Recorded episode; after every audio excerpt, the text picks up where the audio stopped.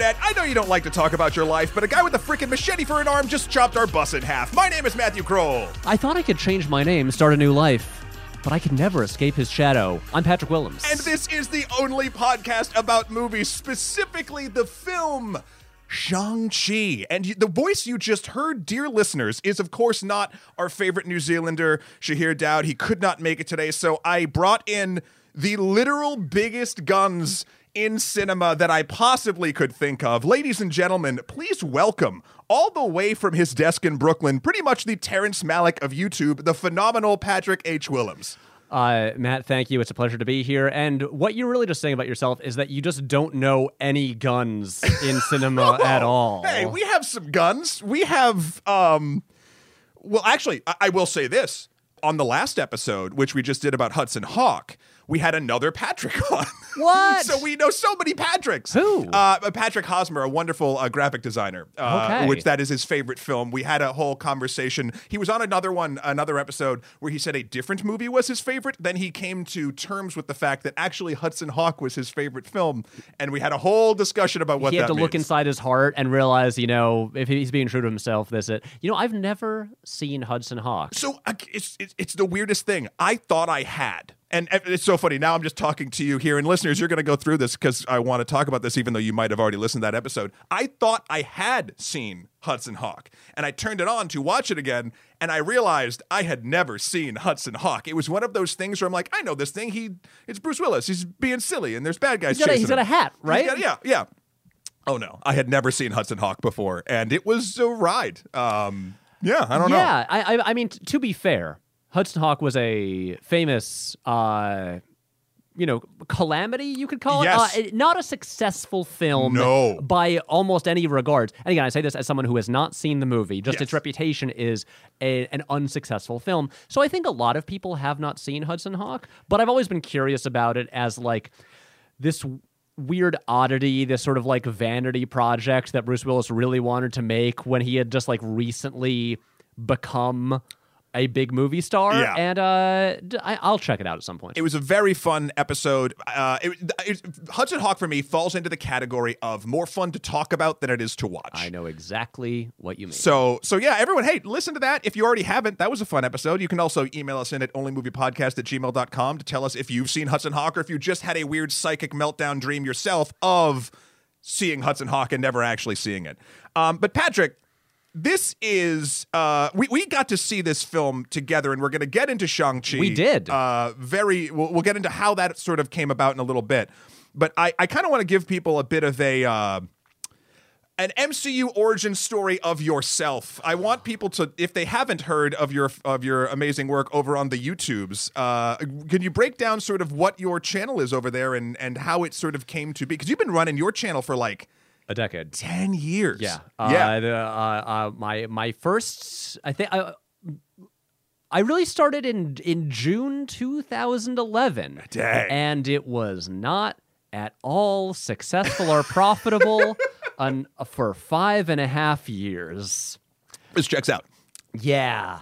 Uh, so yeah, I did YouTube for a long time, uh, and it, it it was not. Uh, and it, I, I will say, in that time, every so often there would be a video that would like be a hit, and uh, like like uh, you know, to to to date, my still the most successful thing I've ever made is the uh, the what if Wes Anderson directed X Men video, uh, which was like a little blip that did well, and uh, I gained like no subscribers from that, and uh, made no money, and then it was back to just uh, failure. Oh. and um.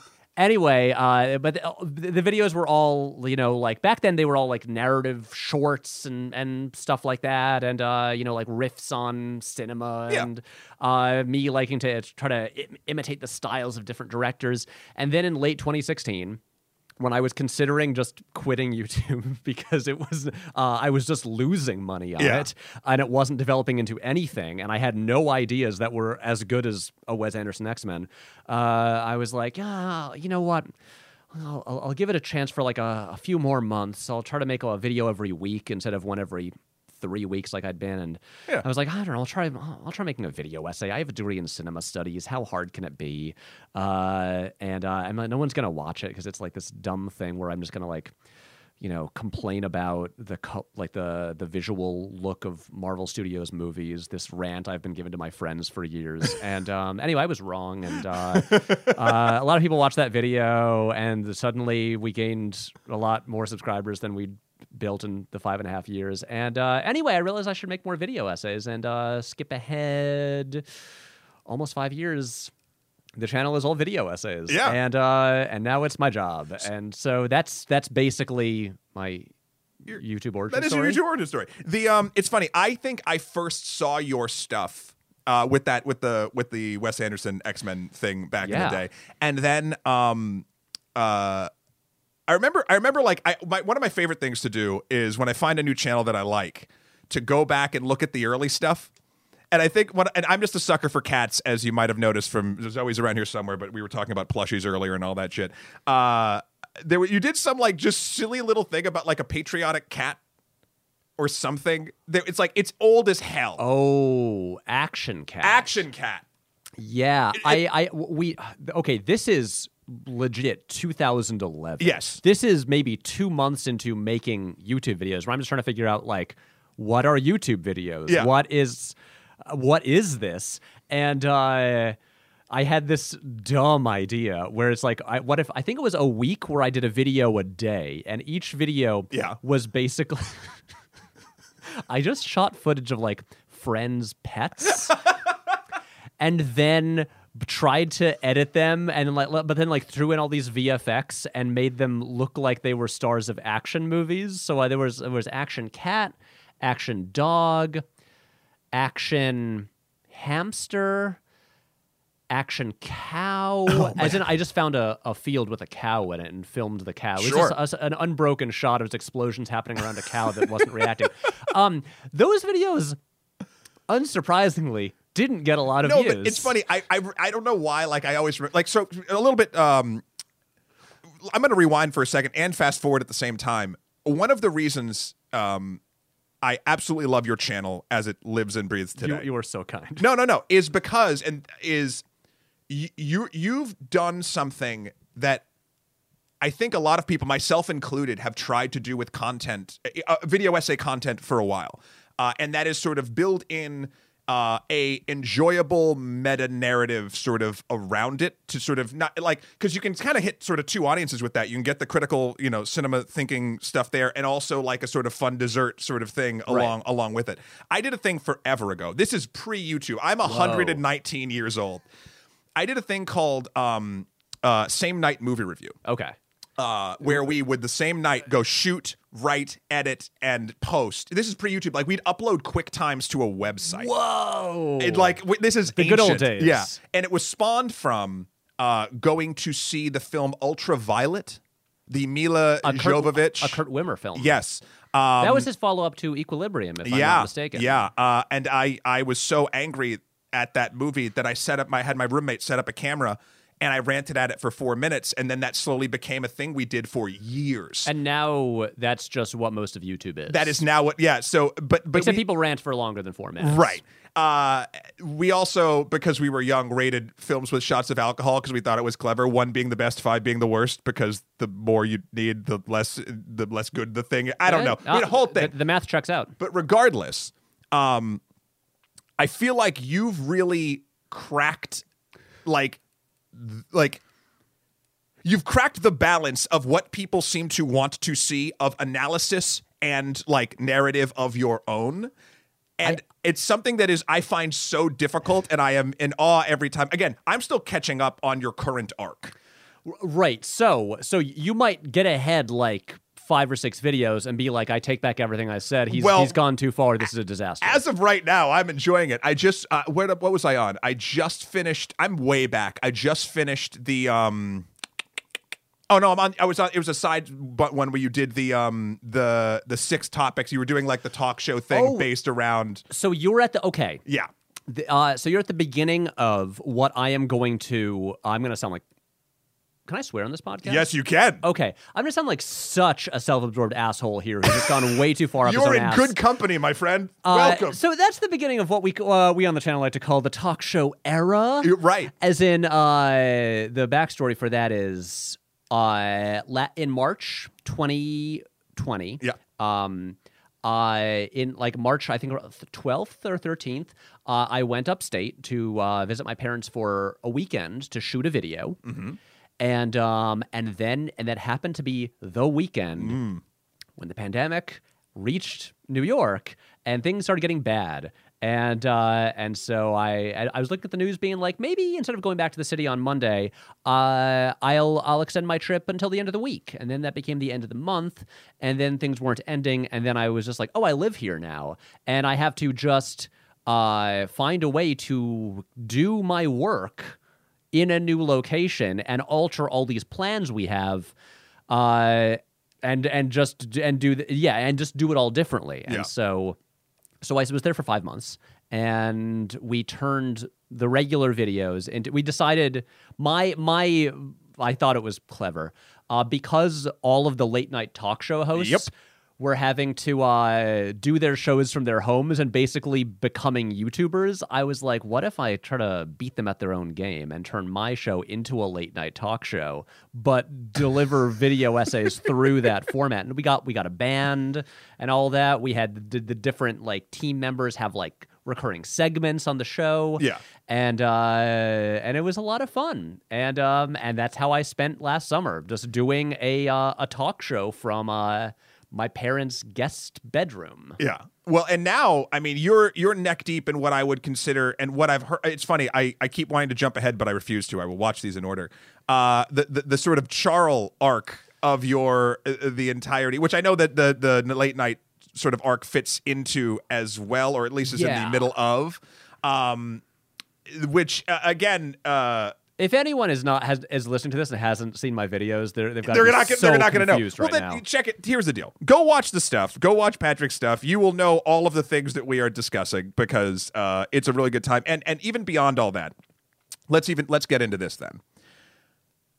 We like to ask people before we discuss the movie that we're here to talk about what their sort of um, cinematic uh, taste profile. I, I use the word oeuvre, like whatever whatever they actually like really sort of vibe with. And in general, not even um, what you enjoy sort of even talking about or dissecting even on the channel but what are the films that you gravitate towards yourself for just like i want to just love and watch and experience this type of movie is there a specific genre you lean into or or That's- director That uh yeah, that's that's a really good question, especially as someone who just thinks about and talks about movies all day every day. I think I've got pretty broad taste. Yeah. Uh and um, I try. I really try to be like well versed in things, and so like I have, uh, you know, my like watch, uh, like like to watch list of things I need. Like I have, I have this uh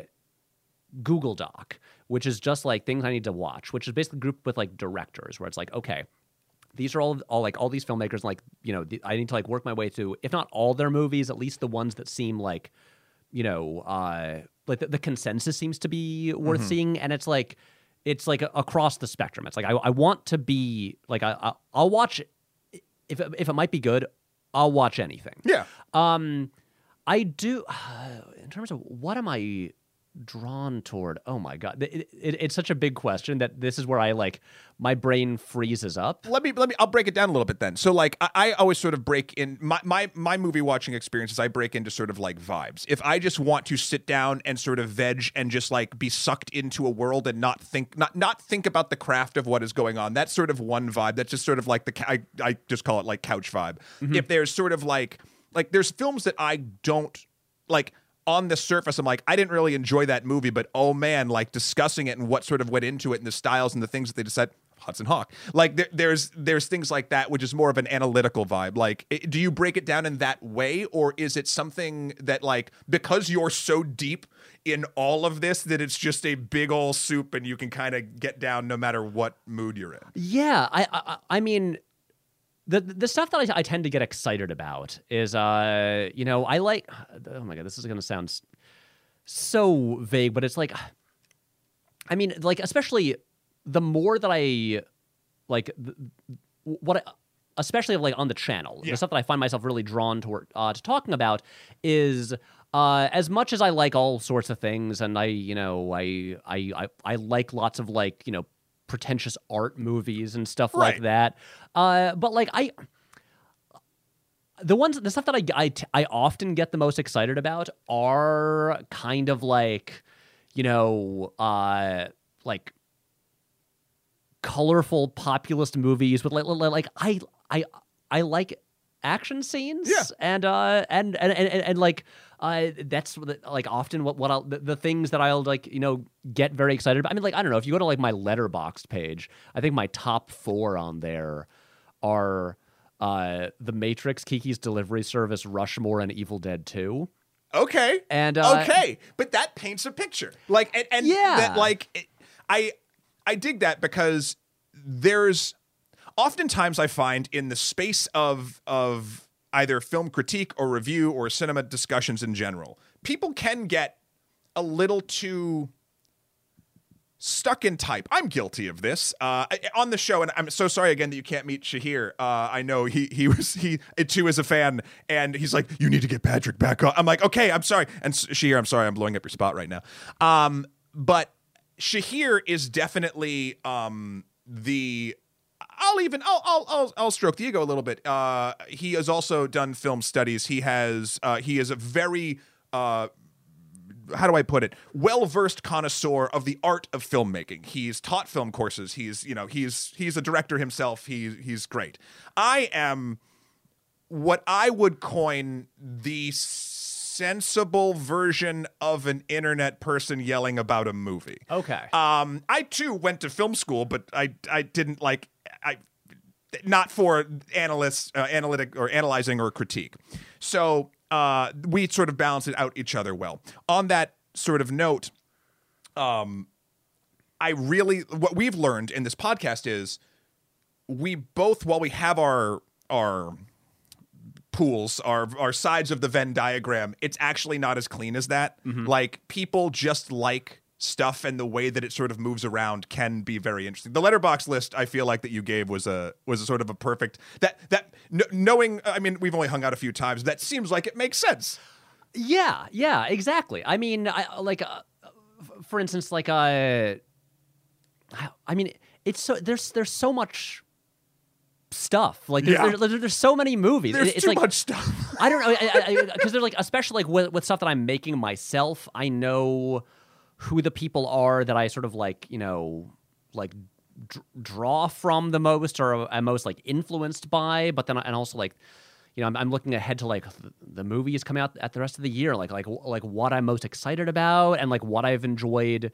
uh, the most like this year, and uh, and it's it's it's all over the place. Yeah. But like the stuff, especially, and what will I think probably come up in this conversation about Shang Chi and uh, and then you know Marvel in general. Oh, yes. is uh, the stuff that I I like I um like if you anyone who who like watches my channel at all, what they'll often notice is like I'm I I really I get very excited about uh filmmakers that really seem to have like a distinct uh voice or not not not just like a like a visual style but like where they're i'm just like okay this is like a real person like like like you know bringing like a lot of the, themselves into it who's who's like uh like like and i i love the the narrative of like a like a, a filmography and how it develops like um like one of- a video that I really had a lot of fun making earlier this year was I did a video about the movie Dick Tracy. Uh, Yes. the Yep. the the Warren Beatty one, and I went. And and that was kind of inspired by last year during quarantine. I was just like, okay, I want to.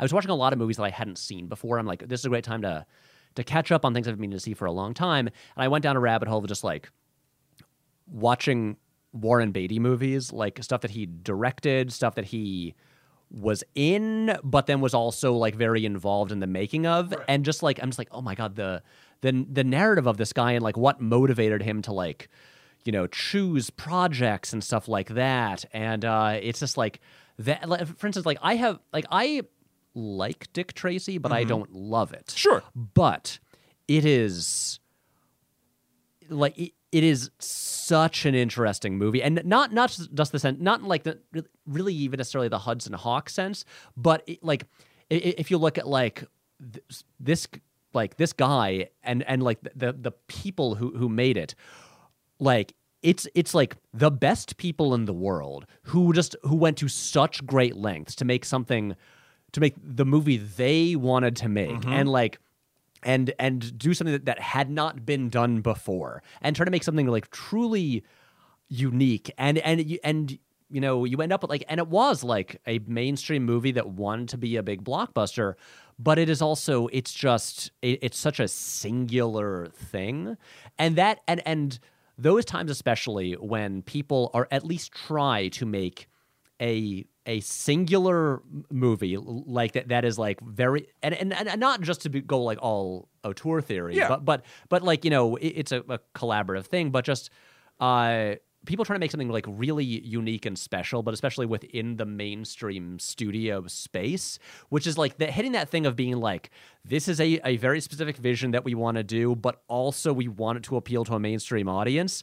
And i that's such a tricky balance and it has it has yielded so many fascinating movies both great and bad in the past hundred years. I- I- that's that's that's what i get really excited about. I think that type of excitement perfectly quantifies why you and I are in the business that we are in yeah of of YouTube because like we have the thing, we have the thing we know works. But then we get really excited about doing these sort of other side things and like we try to figure out the ways to put them like I- integrate them as best we can. Right. This is and and to be very clear, this is in no way saying I am like like I make silly YouTube videos. I'm not. We all make silly YouTube. We all make silly YouTube videos. Like like like my work and and me like not remotely on the same level as like any of these like actual filmmakers. Sure. But the thing like with my channel and like as you brought up the thing with like the weird blending of like you know uh, essay and and narrative and stuff like that because what happened with me was i spent like all of 2017 making what I, i'd call like traditional video essays which are you know just basically using the format popularized by like Every Frame a Painting and stuff Yeah. like that which is like okay so it's uh it's it's voiceover over movie clips and uh, and the thing is, it's a it's a great format that's uh, that like so many people do really really well, and I watch so many videos done that way.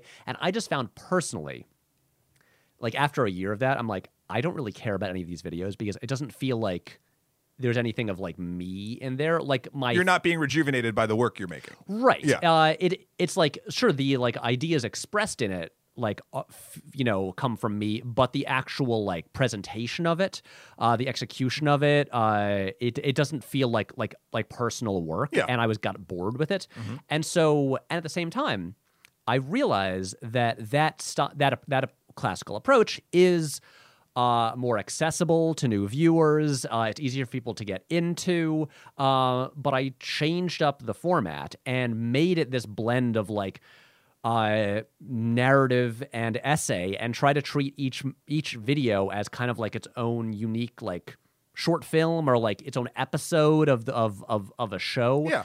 And uh, and try to find a, a different approach to each one. Which on the one hand it does make it harder for people to get into my videos. It is more alienating to to newcomers. Yes. I'm fully aware of that, but at the same time, I feel like these the videos for the past few years uh, are much more of an extension of like like uh, this is like my voice. This is my personality and style and sensibilities, and uh, and I care about them so much more, and I'm much much prouder of them. Yeah. And so while I have sacrificed some, you know, like like numbers and Yeah. reaching a wider audience, I'm happier with the work.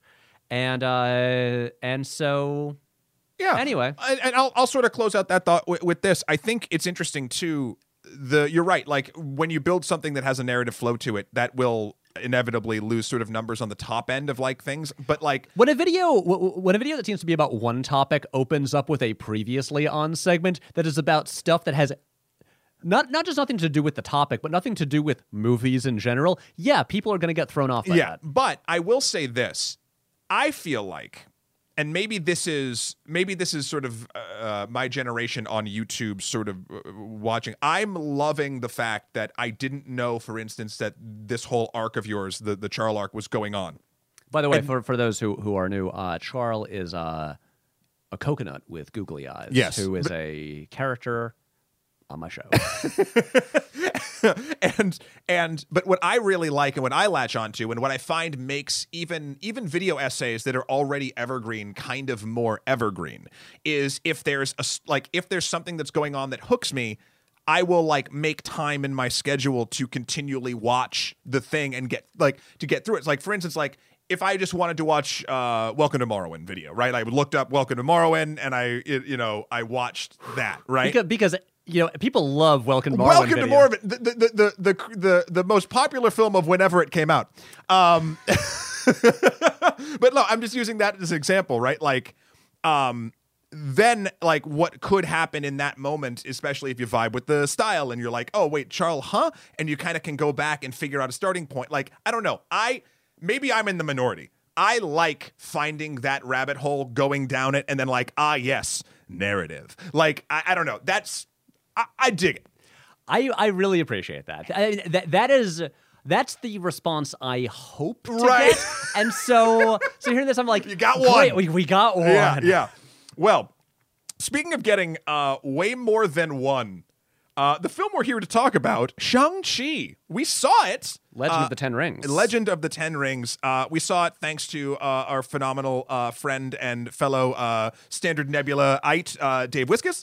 Um, we, we went all together to go see it in a in a in a in a, in a theater, in an actual theater. In, in a theater. Um, and it, this was the I, I didn't get to see Black Widow in the theaters. Um, I I did. yeah. Uh, ha- have you? Uh, well, here's a question. Um, have you been going to the theaters much this year? So not much, but I have gone. I went to go see. I, I've been I've been seeing like honestly the the big dumb movies as much as I can. Like I went and saw uh, Fast Nine. F nine. Yeah. Yeah. Um, I saw it three consecutive nights in a row. Whoa, that's a we might have to unravel that at some point. The the um and so I've been seeing sort of things like that. I I to my detriment or credit, um I have a decent setup here. I have a projector. I like my sound system. I know it works. People don't talk during it. It's whatever. So like I have always been the ah yes, I am in the minority of I have built my life around sort of movies or games or things that involve a screen. I can do this at home. For instance, Green Knight. I I wanted to see Green Knight. I loved Green Knight. Um I watched that on a A24 screening rather than Right. rather than they did like the, the, one Yeah. day only thing. Yeah. And then they released it on VOD Premiere Access on Prime like two days later. So it was kind of weird, but yeah, th- th- that's the thing. It's uh, it as, as someone who will always choose to see something in the theater over watching it at home. Uh, I just like, I, it last year. Uh, there's almost nothing I missed more than going to the movies. yeah, no, I mean, it is. It's like I, and so I, I've been like two weeks after after my second shot when they're like, that's when you can do things again. I'm like, I made a beeline to the Lincoln Square IMAX. yeah. What was the what was the first movie you saw post? Godzilla versus Kong. Oh, there you go. Uh, yeah, it- like I want to see the biggest thing I can possibly like the exact opposite of how I've been watching movies for the past year. Yeah. And uh and since then I've gone as much as I can. Like Yeah. even things where uh th- that like like okay, here here's me being maybe an idiot. Even things like for instance, like uh Army of the Dead, the Zack Snyder zombie movie that was on that was Uh, a Netflix That was a film. Netflix thing. You saw that in the theater. I paid 20 bucks to go to the Paris theater to watch it on the big screen. they played it at the Paris. Net, well, Netflix owns the Paris now. Oh, You know, you know the single screen. Oh, one- very much, yeah. Yeah, uh, uh, Netflix bought it. I think uh, a couple years ago. I just missed that completely. yeah. and also, I will say, I, I don't know if they're still doing this, but they were doing it in like May or June. Um, so the presentation of it is great. They had free concessions. Literally a table, like you, you go in, in into the lobby, you get your ticket, and then there's a table in front of the theater with just boxes of popcorn and bottles of Coke that are just free. They have this whole like r- like really like high like uh like nicely produced like program Huh. like like uh it, it's all basically promos for like upcoming Netflix, Netflix movies stuff, but it's but- but it's like it's like really thick paper it's like it's like bound not stapled It's well thought out. Yeah, uh, just like it, it, they, they want to make the experience really nice and classy, and uh, and yes, so basically, that's how far I've been going. I have been. I've been seeing like things that like if it's going like uh you know all the Warner Brothers movies that are going to HBO Max Yep. as well. Uh no, I I well I shouldn't say all. I I'm I, I'm not gonna watch Space Jam 2. Um Oh, you haven't? no, no. I, I, I, I. Why? Um, did anyone have a good time watching that? Ah, not really. I, I, Right. I, I. Life's too short. Yeah, you're fair. fair. Uh, but like all, like all the other ones, I'm, I'm just like, no, I'm gonna see it in a theater. I, uh, and the thing is, I'm not saying anyone else should do anything. I just know personally. Yeah. I, I, I mean, like, look, the past two weekends, uh, I made the difficult trip from Brooklyn to Astoria to go to the Museum of the Moving Image because uh, last weekend uh, they were playing Tenet in Yep. 70 millimeter, and I had only watched it on my TV at home, and uh, much better on the big screen. I imagine so. And then a couple days ago, made, went back there again to see Lawrence of Arabia on 70 millimeter. Also, a movie I'd only ever seen on a small 19 inch TV. Much better in, in a I theater. imagine. And now, I, I didn't even bring this up before. You've made a third trek to Astoria, I'm, I'm here again. and and you are, I believe, the first like in-person guest that has been here uh, outside of like the hyper regulars that are were in my little quarantine bubble. Right. Um. So thank you again for making the trek. It's it's an honor. Yeah. and here we are in this foam room that every YouTuber has. Um yeah, so well that's cool to hear about the Paris. I actually need to go check that out. That seems like it Yeah, seems like if Net- you want to watch a movie that you could watch for free at home, but but if you feel like traveling and paying money, that's the place to at go. At least they provide a little bit. My whole thing with this, I feel like we're, we will get to Shang-Chi. I promise everybody. I promise. I'll even put a timestamp if you just want to jump to Shang-Chi stuff. We'll, we'll do that.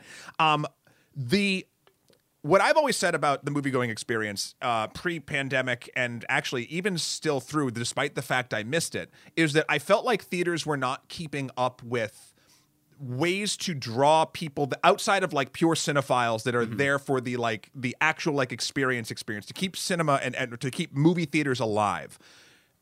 I feel like they were doing the wrong math. Like AMC's, Regals, like all the big chains, I felt like were hiring too few people, didn't keep their theaters regulated or or cleaned or anything. Like on on average, like so- like 50-50 2019, I'd go to the theater and be disappointed. Like whereas there were there were more boutique stuff, Alamo Drafthouse, or or any sort of most mom and pop uh, theaters that cared about audio video quality fell Right. into this category as well, where they offer something else. Like Alamo, I always liked because the, the food thing, whatever.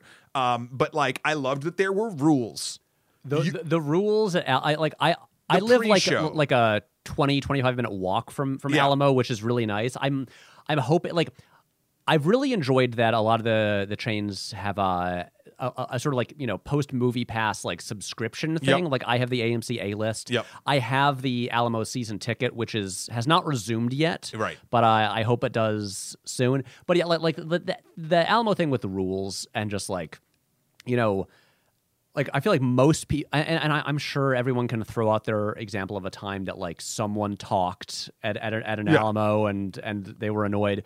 But like in general, it seems like people who go go there like for like like like uh for like at least for the like the the knowledge and like the like assurance that people aren't going to take their phones out. People are, are there because they want a good experience. Yeah, people aren't gonna like, yeah, just or or any sort of interrupt. Like again, th- and there is this is there's always a second side to things. Like there are movie going experiences that I feel like sometimes people want to talk and sort of go through things and whatever. But when it's in a shared space, that's not something I want to do, and therefore I don't want to be in that situation. Right. And so when it's slightly regulated, or at least if we know something like the Alamo, which has rules, I will get this certain experience.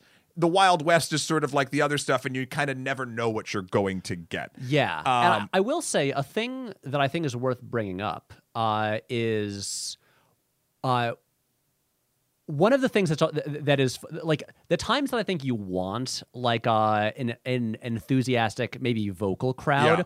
is like opening day of like a franchise blockbuster. Sure. Oh, yeah. Um, like like look, uh, my uh, especially my the first time I saw F9, uh, where like literally the second tickets had gone on sale, I just bought up like uh, like six seats at like the Lincoln Square IMAX. Yep. I'm just like, and then I, I just t- told my friends like, we're this this is what we're doing. Like like you're coming, and uh, but like that, you know, that movie where like everyone there is a fan. Yeah. and like you know when like, I I Though I mean, the way it went in that movie is like basically every time a- character like return from past movies returned, especially Han. Yeah. There was just a- applause. Oh, yeah. And and that is great. And an interesting and like Marvel movies are consistently movies that like benefit from like that opening night crowd. Mm-hmm.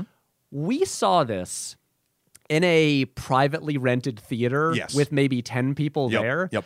And which on the one hand eliminated any annoying uh, like like strangers Yes. being rude but also it didn't quite have the energy of 100%. it was also the thing is like i saw like i saw black widow i think maybe five days after it came out i just went by myself to like i don't know an 11 a.m Mm-hmm. Yeah. showing and um uh it you know I probably would have enjoyed it more if I'd seen it opening night with people who were like stoked Yeah. to see like the first Marvel movie in the year and a half. Yeah, yeah.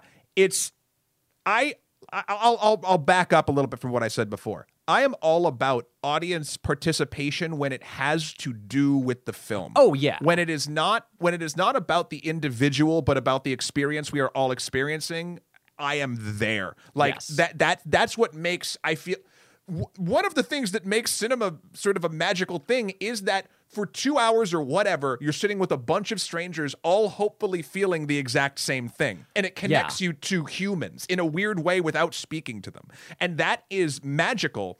I've just found that lately, especially coming back from the pandemic when people got more used to phones doing whatever mm-hmm. t- talking about things not about the movie etc in while watching movies it seems in my anecdotal experiment of like six times, it seems worse. I, th- I mean, this is the, the the thing about having this conversation about the like, you know, experience of like theater versus home. It's just all anecdotal. You're right, Like you're right. So like I after I saw Lawrence of Arabia uh, on on Saturday, I just and, and, and, like like as like the perfect like like ex- exhibit A of like like a movie that will never be this impactful watching it at home. It's like it just it is it's just like I don't I don't care how fucking good your home theater setup is. It it's not going to be this good. Yeah. And um and I I just tweeted out about how like basically about how like it's you know I I seeing that I'm just like I just I just don't understand people who uh who think that like like watching movies at home is like a superior experience and it you know got a lot of responses whether people uh, Sure. agree I like I didn't mean to stir up shit but you know all- like I got all these responses people being like well the last five times I went to the theater you know people around me like the kids wouldn't shut up and stuff like that and the thing is like you this isn't an argument that you can even have because it's all anecdotal. It Like, is. I'll just say, I think I've been lucky th- this year. Like I've had plenty of like annoying experience. Like the thing that bug- bugs me more than anything else is just uh, someone in front of me with their phone out. Yeah, phone light because that it- it- instantly it- just goes click and you're you're whatever you're in, it zaps right. you out. Like I will like try to like shift my body to like block it Yep. out. So but yeah, but like the, I'll just say this year I've been you know since uh like post vaccination I've been going to the movies uh, pretty often and I've had I've just been lucky, I Nice. guess. I've just had good experiences.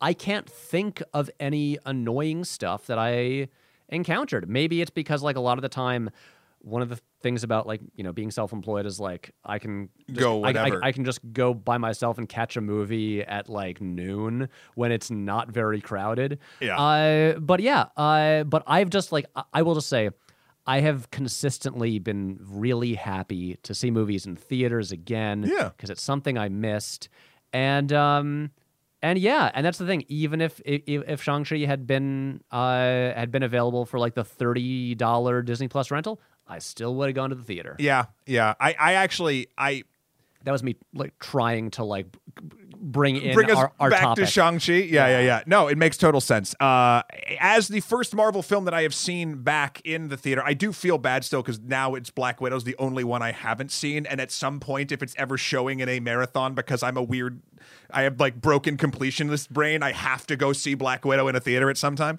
Um, but no, this so as far as the MCU is concerned, people on this podcast know that I am the shill. I am the one that they make these things for. I will talk them up. I will sing their praises. I also have problems with various ones, as we all sort of do. But where do you land on? I mean, I other than I, I know you've made a couple videos on this stuff, but as a quick recap of like where are you on your overall opinion of the experience of watching an MCU film and sort of what the MCU has done to uh, the movie industry in general because I feel like when we're talking about this stuff, it's very hard to not tie those things together. I mean, it is not just the most successful franchise in film history, but it has now essentially like it's like basically the most influential force on the past decade of cinema. Yeah.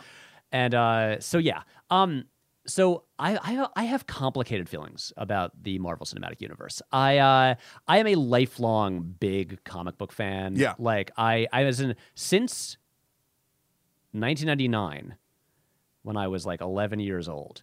I have every week gone to the comic book store to Hell pick yeah. up my new issues. I have I have a pull list, and so it's just like so I I care a lot about like Marvel comics and Marvel superheroes, and I have for a long time. And uh, and so when the MCU was beginning, like in the in the, the those first few years, I was like I remember opening night of Iron Man, telling my friends, uh, like I was in college at the time, that like like I heard there's something at the end of the credits.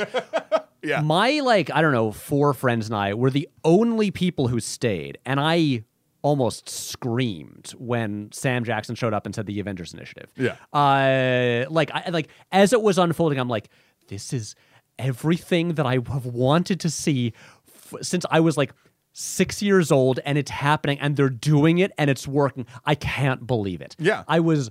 I was like all in. Like I like like the the first Avengers at midnight was just like you know, I, I I couldn't believe it. It was I I it, it was it, it, they they did it and it worked and then like Thanos appeared in in the credits and and I I I, I was I, I was uh very very excited. And um and then I I detected a weird thing happening over the next so Avengers of 2012 so Yeah. over the next let's say like six years I saw every one of these movies opening weekend in theaters. I enjoyed every single one uh even l- like look I, I I'll say uh I do I absolutely do not think Thor the Dark World is the is the, the worst Marvel movie. Um, Agreed. yeah, it's not. Thor, Thor: The Dark World is a it- I- one of the best case scenarios of a Master of the Universe film.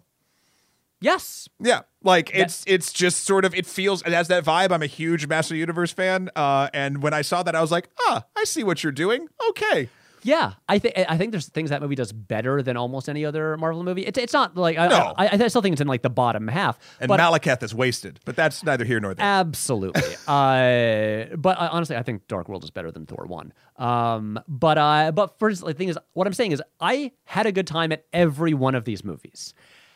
And then what I n- I noticed just in my own reactions over time, and uh, anyone who watches my channel will probably knows that in 2019, early 2019, uh, I made a uh, a very long three part video thing where I basically kind of like worked out all of my feelings about the MCU, and then at the end was like, and now I'm d- I will never make a video about, about Marvel movies again. I'm done.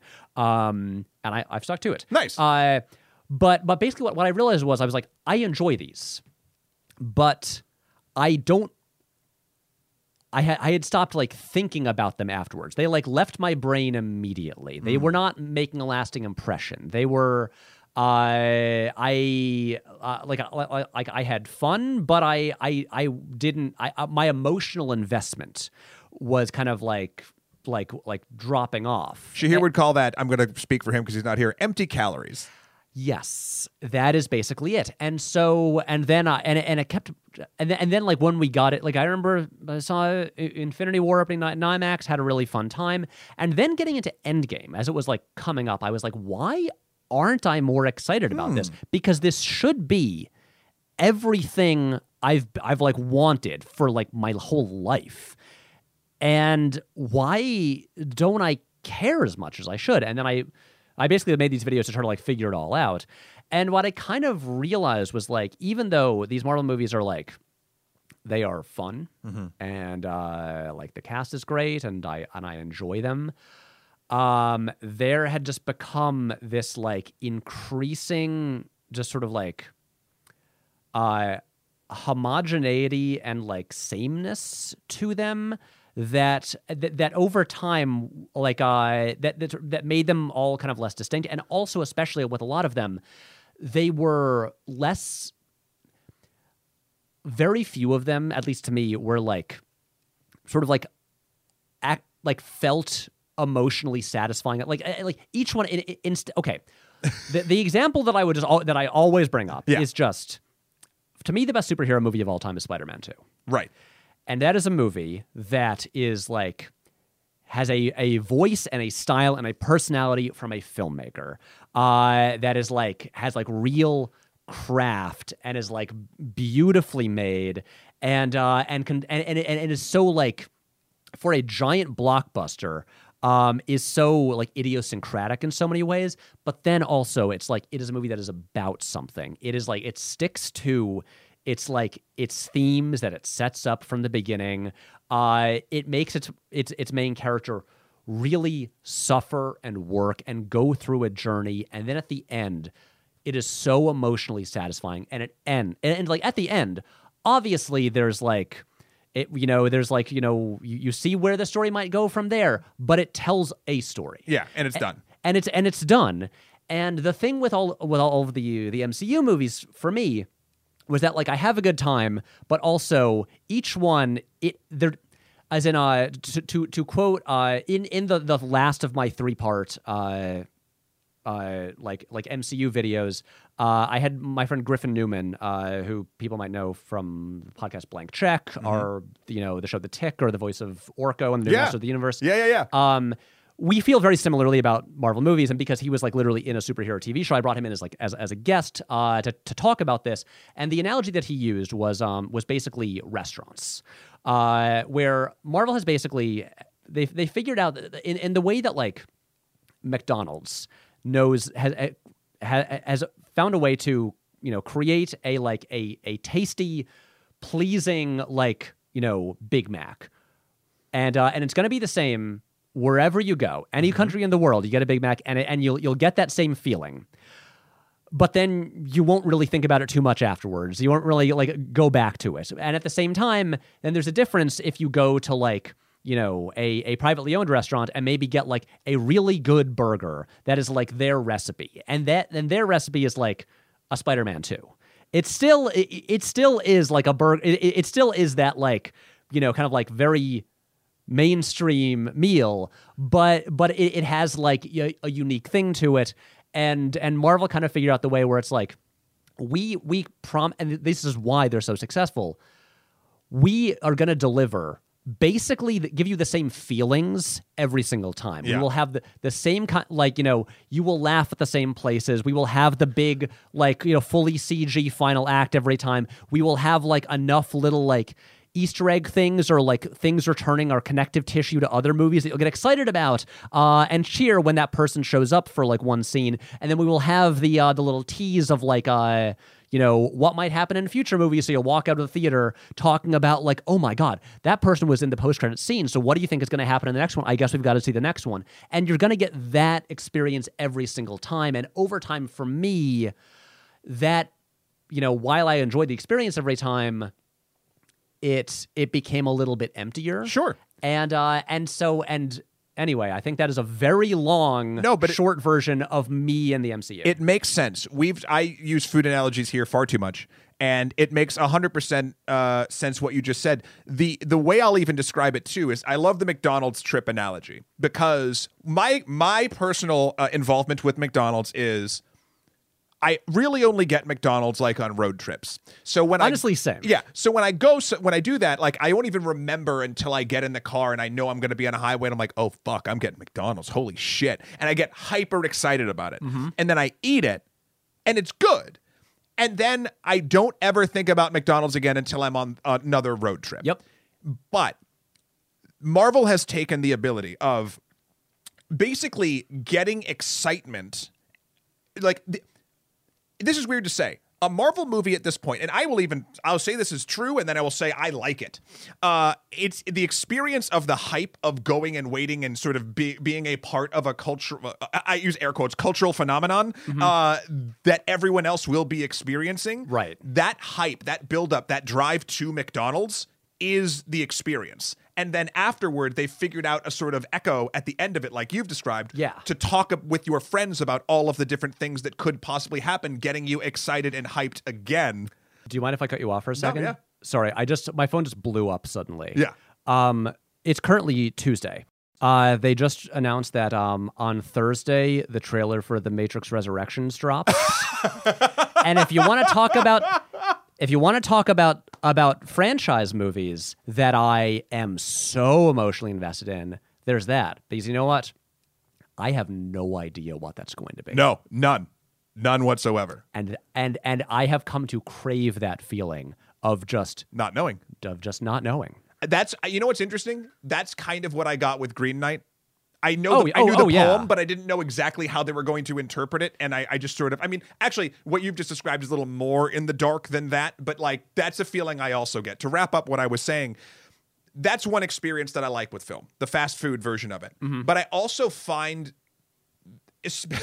especially in our crazy day-to-day world uh, i find that consistency not only enjoyable but comforting I think I think that's it for a lot of. I mean, because like I know lots of people rewatch Marvel movies a lot. i i am one of those people yeah, and I get it. And I just personally found myself. I was like, I wasn't rewatching them. I uh, I, I I would see them once, occasionally, twice in a theater, and then I. But and, and part of like why I was like, you know, like this was like kind of like driving me nuts for a while. I was like, why do these should be movies that I like return to a bunch, but I I'm not. Yeah. I will say also as like a little like coda to my take.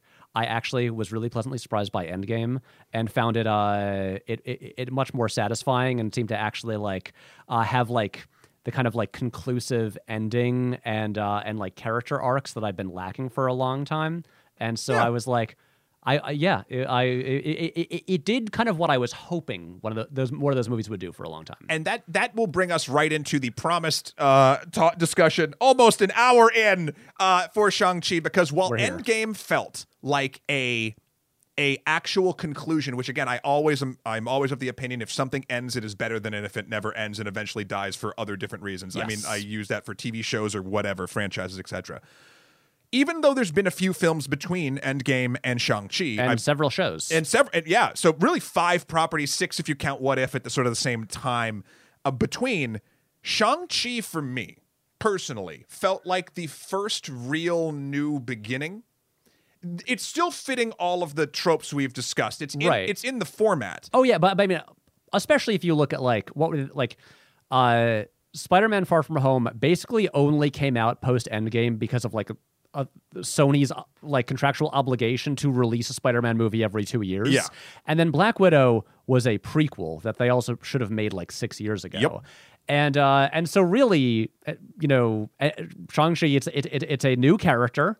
Uh, it is not set in the past. Yeah. It is not just all about the fallout of of Endgame. Yeah. So yeah, it really did feel like the start of a new thing. I will read the Internet Movie Database's uh, description of what it says Shang-Chi is.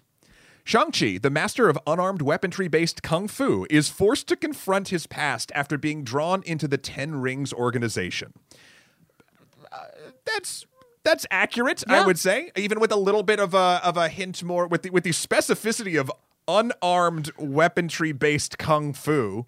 Uh, I guess that's also true, but not really a thing in the film. I, I love dissecting. I know it's different people that write these and whatever, but I love pretending it's one person at, at the Internet Movie Database that just has to write everything, and then I get to judge them. Yeah, uh, the thing that I wonder about the the specifying unarmed, I'm like, you know how especially in uh in comic books in like the 60s through like 80s, uh, I, I've been I've reading a bunch of like um uh late 70s early 80s DC stuff Yeah. recently. So, but like often on the first page uh of an issue, it'll have a little box that that will give you just like it's the same spiel every time about like just like telling you like you know like after after witnessing his parents guns down in an alley, Bruce Wayne dedicated his Yeah. life to warring on all like that kind of thing. I'm just like, is that what it's from? Is like were the original Shang-Chi comics uh did did they always specify master of unarmed combat? Probably, probably. So maybe it's a nice pull there.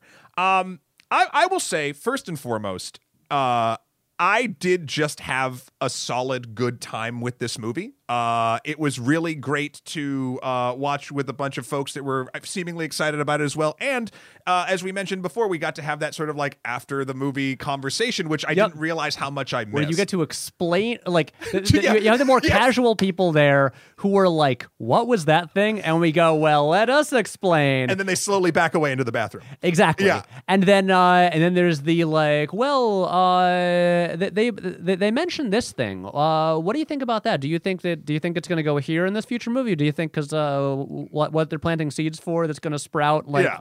3 years from now? Yeah, it, that's always very fun. And It is. apparently, I mean, this is also at least for box office cinema in, in a I, I in a COVID world.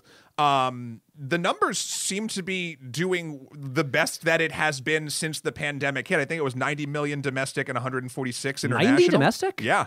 Oh oh oh that that was It's also full- Labor the, Day. the Labor Day weekend. It's okay. a cheat. We also, by the way, numbers aren't real. We made them up, not just us here, but in general as a society. Yes. The the so and box office money numbers doubly so. I just it's it's a in this particular case, it's a good metric for like ah yes, people are going back to the theater. I yeah, I was genuinely happy to see those numbers. Yeah. and, uh, and, and especially just because you know, as someone who again, you know, we we all have have our own answers to these. I'm not telling telling anyone how they should feel.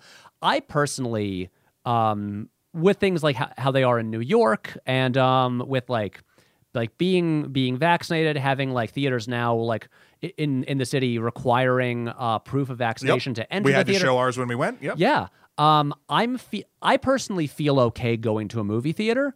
Um, and so that's just me. Yeah. Um, and so especially with so many movies being delayed so many times, this performing well this weekend uh, to me indicated. I mean, like, I actually here's hard evidence.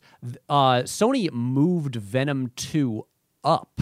Really? Yeah, a movie that had been pushed back many times. They moved it up to October first.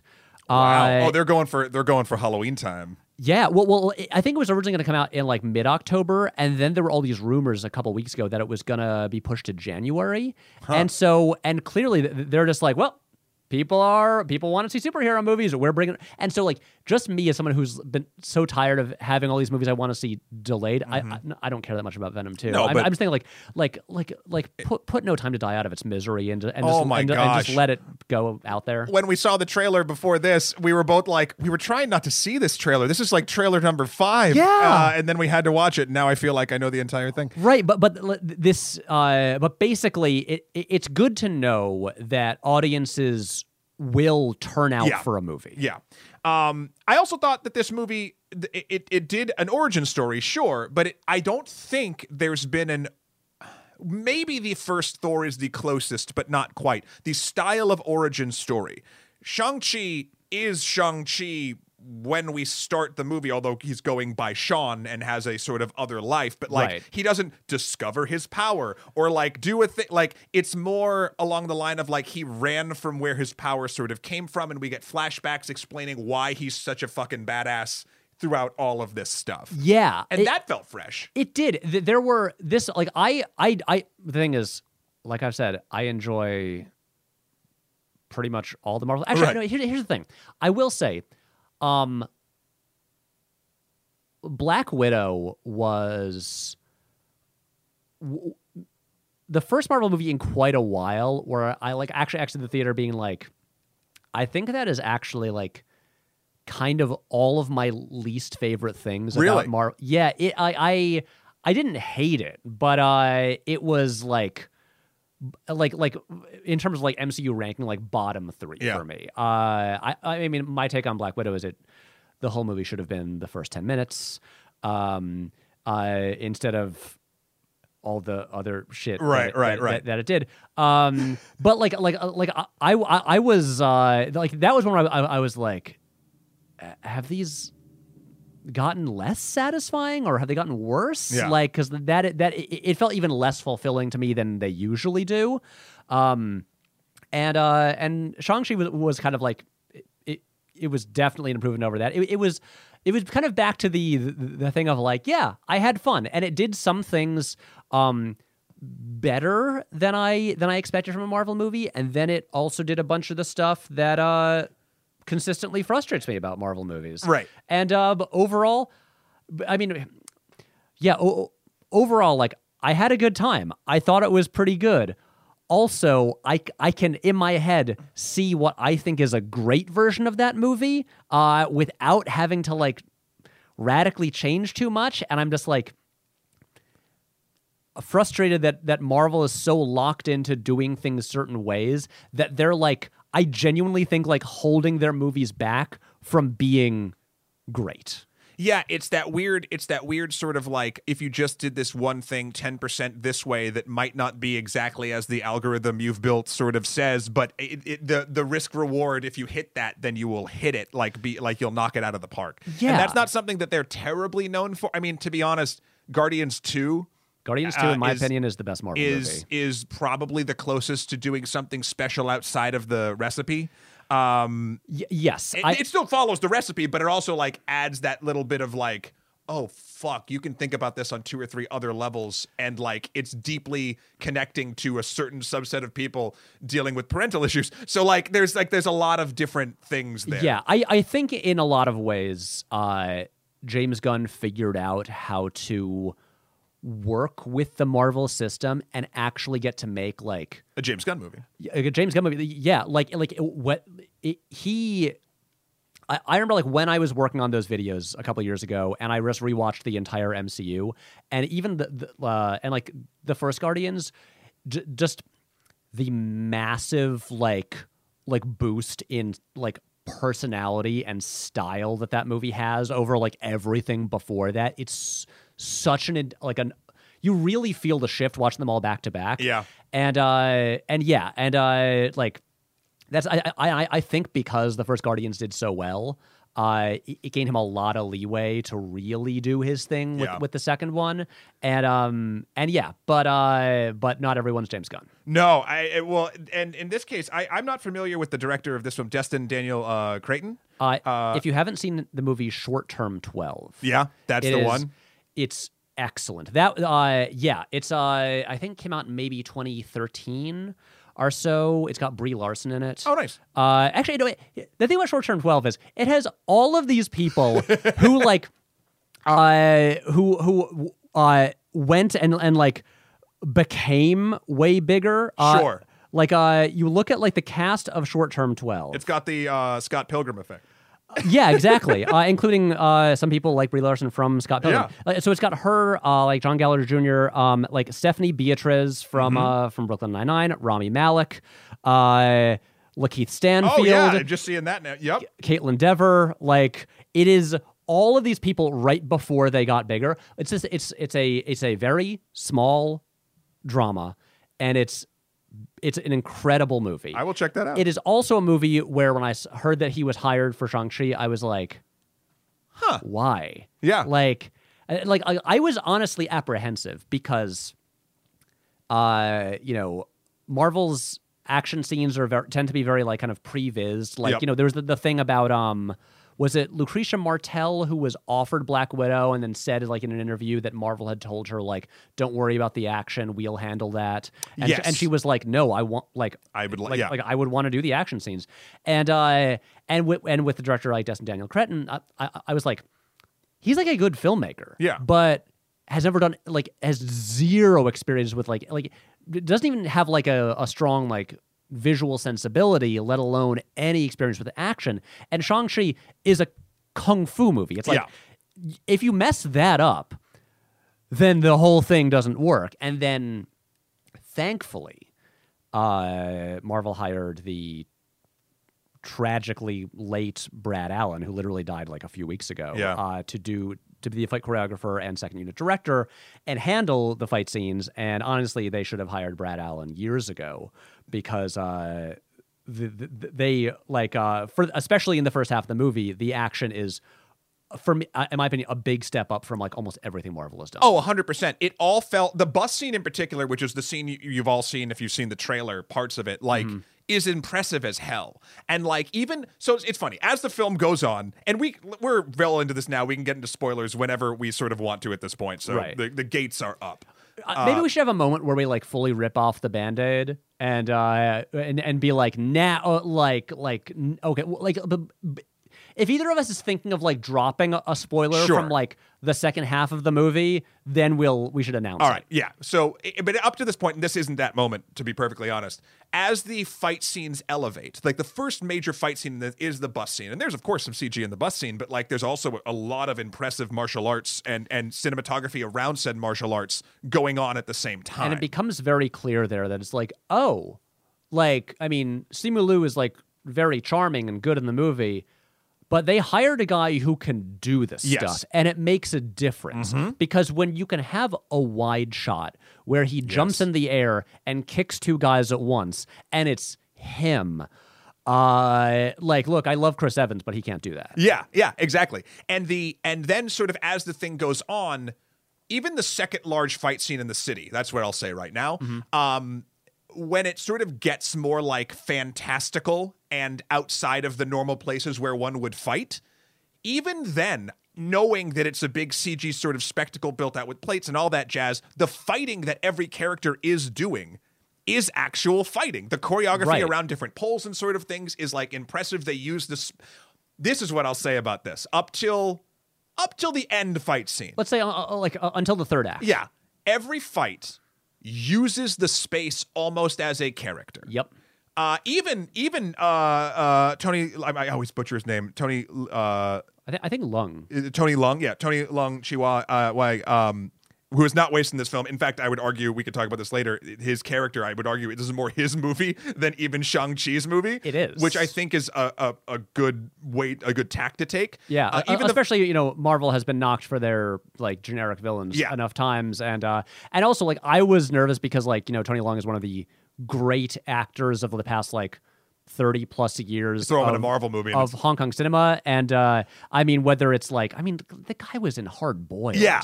but and, and, and, like all the Wong Kar Wai movies, I I, mean I actually uh, I I finally need to see n- now. Um, I'd never gotten around to seeing uh, the Grandmaster, uh, the Wong Kar Wai movie from maybe about like. Maybe what was it like uh, seven or eight years ago? He plays Ip Man. Uh, Ip Man, who has the real person who has the franchise with Donnie Yen. Yes. Uh, but then it, it also about that guy, but it's uh, Wong Kar Wai doing a martial arts movie, and um, I and I'm just like, I really gotta finally see that. yeah, oh yeah, that was 2013.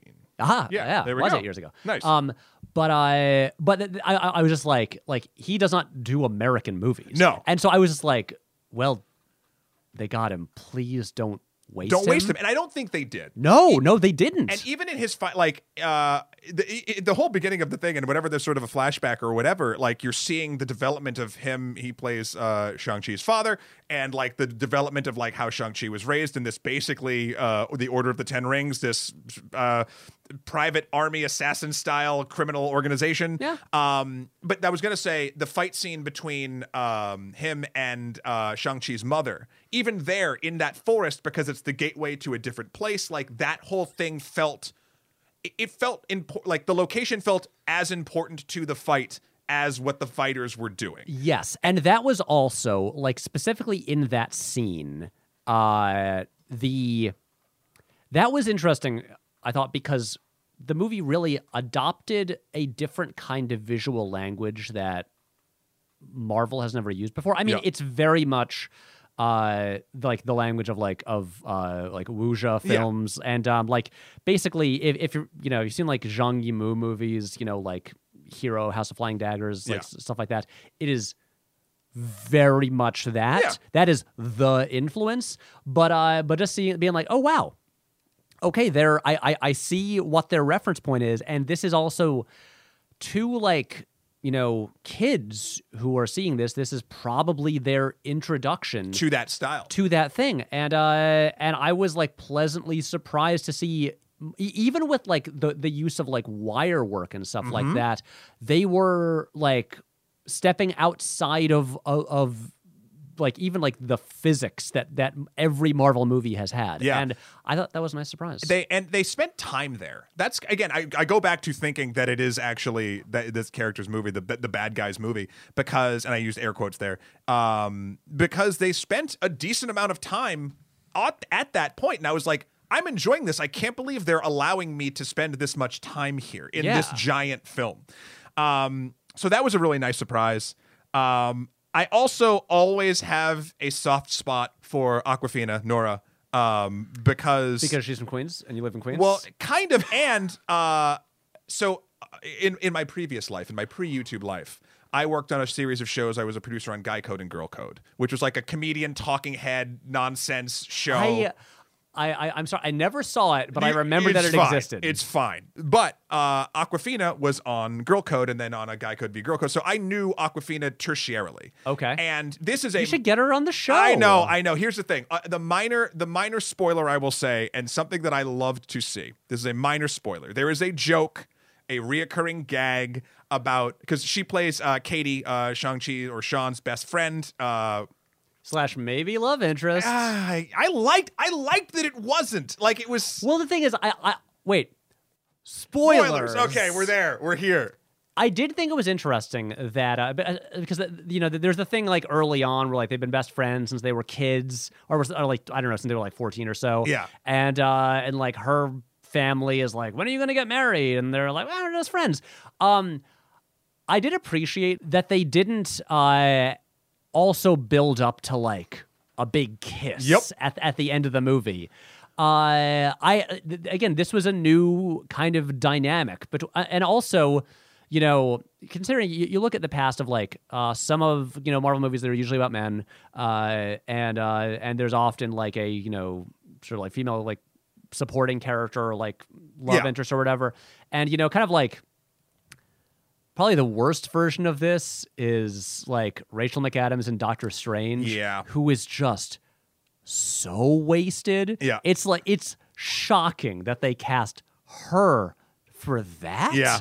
Uh but you, you got that. Then you like a better version is like you know Pepper Potts. Yep. And um, but this was a dynamic we haven't had. We also I don't think have ever in a Marvel movie had like like the the the the main female character be kind of like the main source of comedy Yes. uh in the movie. Yeah. And um that it's usually like a snarky man uh Yeah. in the lead. So it felt that felt really nice, and also I, I just I like coming from uh, I would even say to this day the like uh, slightly tilting on the other end, but even growing up, I was actually more friends with more women than I was men. Just how it sort of worked out, and I was always I I always get furious when like. Spoiler alert, you can show a man and a woman having a friendship in a movie and they don't have to kiss at the end. It can just be a nice fucking thing because you can have human connections with every type of per it doesn't matter. The point being that I was getting to beforehand was uh the the running gag is that they're like, "Oh, we could go to we could call it a night or whatever," or and then they go to a karaoke joint, Yes. right? So, my personal story with Awkwafina was uh um uh, two or three times i forget if I've, I've mentioned this on the podcast before but two or three times uh, a very good friend of mine another producer named chelsea white um, who now works over on the drew barrymore show um, she she would call me because she was you- good friends with You should get Drew on the show. I should just get Drew on the show. Uh, she, Drew, what do you think about Shang-Chi? Um, the they would call me at like two or three in the morning. I'd get video calls from Chelsea and Nora, and they'd be like, "Come out, we're doing karaoke. We got to do this thing." Wait. And, and What? And listen, it is the biggest shame of my entire life. That happened twice, and both times it was three in the morning. I'm like, I'm tired. I have another day. I couldn't Wait, do you- it. So You could have. You had two opportunities to do karaoke with Awkwafina, and you didn't do it. I didn't do it. I didn't do it. Uh, I, uh, I- look. I, I feel. I, feel. I'm sorry to say this this is your show. I have lost so much. hey, respect for you. listen. This show is about honesty, and I told you my honest, my honest truth and shame. No, and uh, uh, honestly, th- 3 a.m. I don't know if I would have gotten. Th- I mean, that, that's the thing, and and and and to this day, I'm always like, ah, because don't get me wrong, uh, Awkwafina and I were never like friend friends, but like.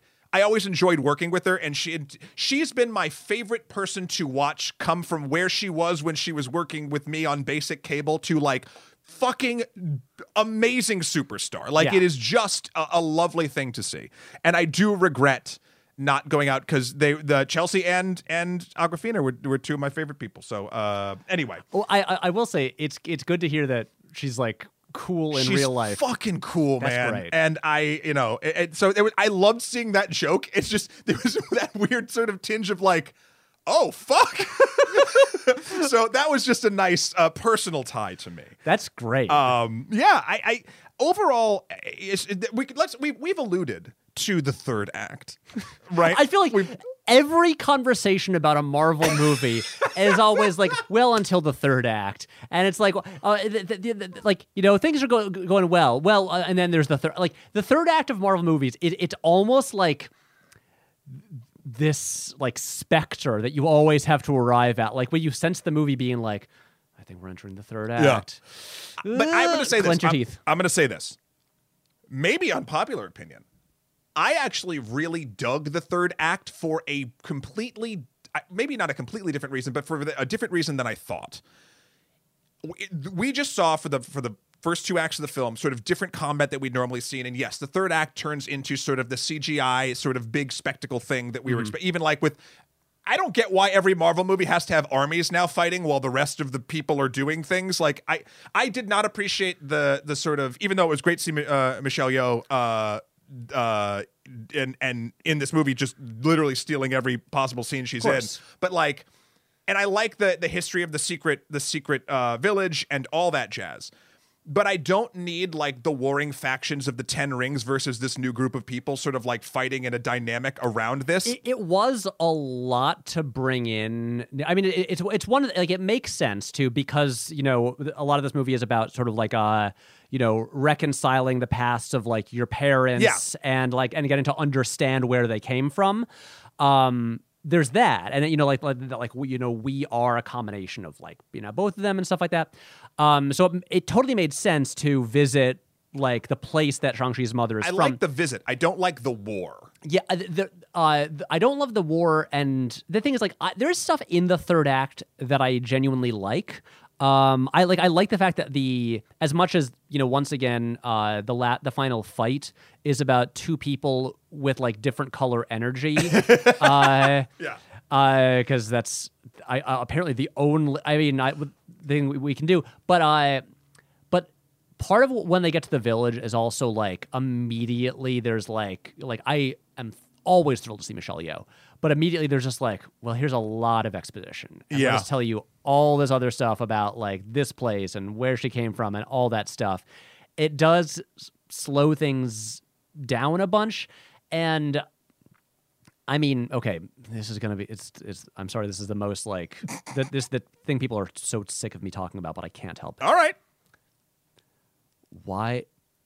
The third act mostly takes place in like a little village next to a lake, Yeah. and then there's a bamboo forest. Just go to a lake and shoot it there. When they get there, and it's and and you're you're looking at all this stuff with like these flatly lit people with a clearly green screen CGI bamboo forest behind them. Yeah. And you look at there's so many martial arts movies that this is like riffing on where they just shot them in bamboo forests Yeah. and they're there and those movies cost a fraction of what this cost and i'm like marvel is so successful they have all the money in the world they're spending 200 million dollars on this why does it look like shit Yeah. why does it always look like shit why w- I mean, I, I- guess if they're so successful, they don't need to change things. But I'm like, I'm sorry, but this is okay. I, I, I've got to. I've got to do my thing. All right, do I, it. I'm going into it now. All right. You knew this was going to Yeah. happen. No. it- here we go. Okay. So, one of the things I love about comic books, and even just like like Marvel comic books, you go you go to a comic book store, you look at them at the like the Marvel section of like the new releases, and every one of those comics has a different artist with a different style, and they and, and they're like sometimes they're doing the same characters. There's like three Spider-Man books, and each one has a different artist, and they all coexist. And part of the fun of it is you have you know different artists have different styles and like you you uh, different comics look different from each other and that's exciting.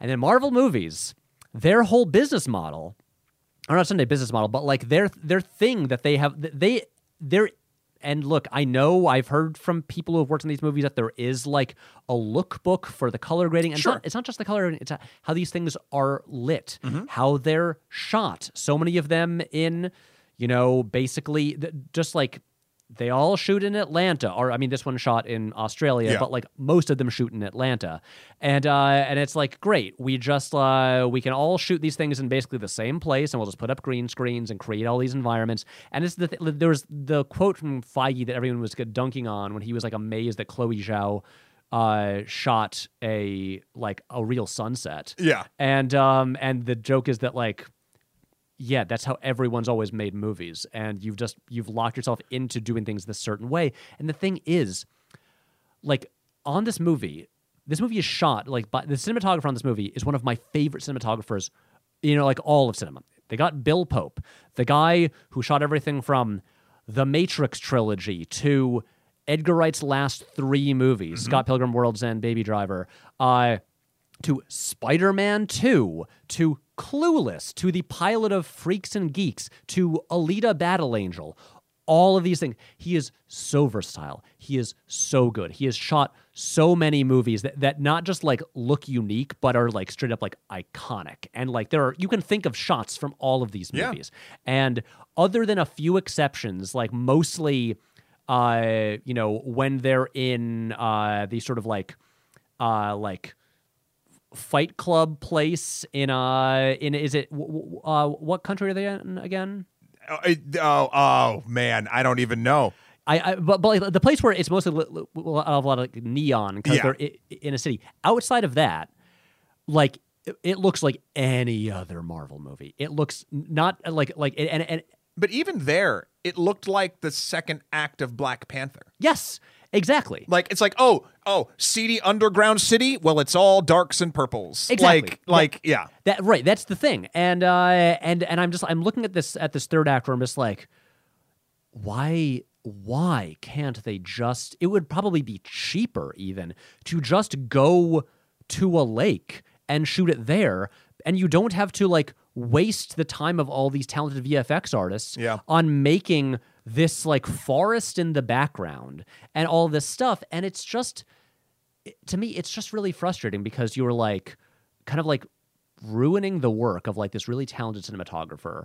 You're uh you're making unnecessary work for vfx artists who could be working on like like more essential stuff Right. and the movie it's just like it looks like sludge By the end, by the end, it does. it's Like, it's just it's just a bunch of mud on screen. And the thing is, like, I'm not saying CGI is bad. Like, look, in terms of modern superhero movies, I love Aquaman. I think Aquaman Yep. fucking rules. It's fun.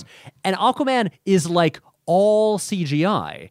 It's like it's- there's so much animation in that, but it's also uh it has like there's actually like vibrance to the images. There is like proper contrast. You can like it doesn't like uh like it's actually like the, the the compositing is good. There are like there are really interesting, unique visuals, and it doesn't all just look like a bunch of like just you know like muddy cement. it escaped from Zack Snyder's uh, compound and got to do its own thing for one brief moment. Yeah, and, and and I'm just like I'm not even saying don't use CGI. Right. Uh, I'm just saying like because uh, again, the reason that I think they're locked into this is that like by shooting it really flat with a lot of coverage, Feige and, and team can kind of like micromanage. Like this is why Marvel, no Marvel movie is ever like fully bad, but I I, th- I think they have a high floor and a and kind of a low ceiling Sure. for like what they can do. So that's why they give you that same like you know experience every single time. And it's just like the thing is when I'm watching. Okay, I'm gonna get. I, I developed this other take about about Marvel stuff kind of recently. Okay. and uh, after Black Widow, and um, and this kind of fits into it, even though this is I think much better than Black Widow. Uh, because again, the third act has good stuff in it. I like I like the father having to fight the son. It's just that I, I don't think it needed to go on for another like 15 minutes after Tony Leung is defeated. Sure. And I'll, I'll just sort of say this before because uh, I, I'm so sorry. I'm- no, I'm no, no. like- I, I, want to because I, I'm agreeing with everything you're saying. This is what I'm going to say that I sort of enjoyed around it. Like there are moments of there are bright spots in it. yes. Uh, I enjoy how even though I hate two dumb armies fighting in the background of a thing, I enjoy that there's a moment where the bad army realizes, oh shit, this is real bad. We're Yep. not doing it, and they team up to fight the the demon spawn soul that suckers nice. that come out. I like. I um, also honestly I thought it would have been kind of cooler if they'd never opened the gate and we I just had to wonder about what was behind because the gate. I thought it might be like a Mephisto type thing. Maybe it still is. Like who knows We've just the been conditioned to think everything is Mephisto. I know. I, one day. Um but like I liked I actually liked the soul sucker versus dragon thing. I'm a sucker for big dumb monsters fighting each other. I enjoyed that. And I the overall look of the village, not really the village, but the vibe with the the, the silly fake animals. I'm also a, I'm Oh. also a sucker for silly fake animals. I oh I loved the fake animals, Yeah. especially the weird like winged butt thing. yeah. that uh, Mar- that that my Marcus- no, favorite what was it? Uh, what? Oh, uh, Morris. Morris that uh my favorite character in the Marvel Cinematic Universe, Trevor Trevor Slattery. Um, Triumphant return. from maybe I I am a like okay here's my here's how you know that I am like ha- have like out I am out of step with like conventional MCU opinions. My favorite Marvel movies are Guardians 2 and Iron Man 3. Right. Like that's that's that's my thing. And uh that that's what gets me excited. And so I'm just like oh, like like the, the Mandarin twist in Iron Man 3 is maybe my favorite moment in all like I don't know 25 of these it's, movies. It's a big swing that I really like. Iron Man 3 for me is the most flip floppy movie I do. I will watch that movie and be like, this I this is Shane Black's like masterpiece. Like this is phenomenal. Oh my God. And then I'll watch it either in a different mood or like a month and a half later, and I'll be like, what is this shit? And it's not the twist always works, but like Oh, it's yeah. such an odd duck, and that I think is why it sticks out and feels special in all of it. And yeah. The, the last and thing, it also it tells a story. it does tell a story, uh, a- Christmas story, one might say. Um, and the last thing I will say that I didn't like before we go into your into your your new Marvel MCU take is on the same note as you brought up the CG forest instead of why not just use a lake and an actual bamboo forest. I hated Shang Chi's costume, his final superhero costume. And I know that they made that the like, ah, it's all built out of dragon scale and like this whole thing, like that's why there has the red energy armor and all that stuff. But it looked like a lycra blend tire piece. Like it, it, It never, does. and and to have something that's supposed to, and again, it, I would not, I would not go as far to say as this is a a, a spiritual movie, but to- for something to have that like ha- have to, to borrow all of the iconography from so many other um, Uh, martial arts films and that sort of thing. Why couldn't we just get him in an actual like p- pieces of cloth? Like, why Yeah. couldn't his costume be cloth? Like, he doesn't need a, a, rubber armor suit out of this thing. And I was just like, fuck, man. Like, I, and I like I like the red. the- no, the color Yeah. choice is great, and they're you know they're doing it to build up for a, a shot a la Avengers to make sure they all look good together. Like I get that. I just when I looked at it, I was like, why is he why is he wearing a tire? Like I just I wanted it to be like. Ah, here's and the cloth could be magical. I don't give a shit. But like that was my uh, breaking point I had. Anyway, Oh, I get it. yeah. So Yeah. New take MCU. Okay. That that you feel this falls Uh, into as well. Yeah, th- th- this is good. I've got an, a, a place to uh, talk about because I I've mostly been like the thing is like I also don't other than like I, I threw out a, a, a tweet mostly about how like uh, uh, uh, my thing with with Shang Chi and, and also Black Widow is um I think not all of these movies, but I think like these two in particular, uh, you know, would genuinely be much better if they had cost half as much. Just in in uh in the sense of like, you know, I don't think we need a big dragon fight at the end. I don't think we need a fully CGI village. Like I think if you made this on a slightly smaller scale, uh, still made it like kind of like a, a souped up version of like the martial arts movies that it's inspired by, but like not every one of these needs to be like a two hundred million dollar just like you know endless spectacle thing. A Marvel third act.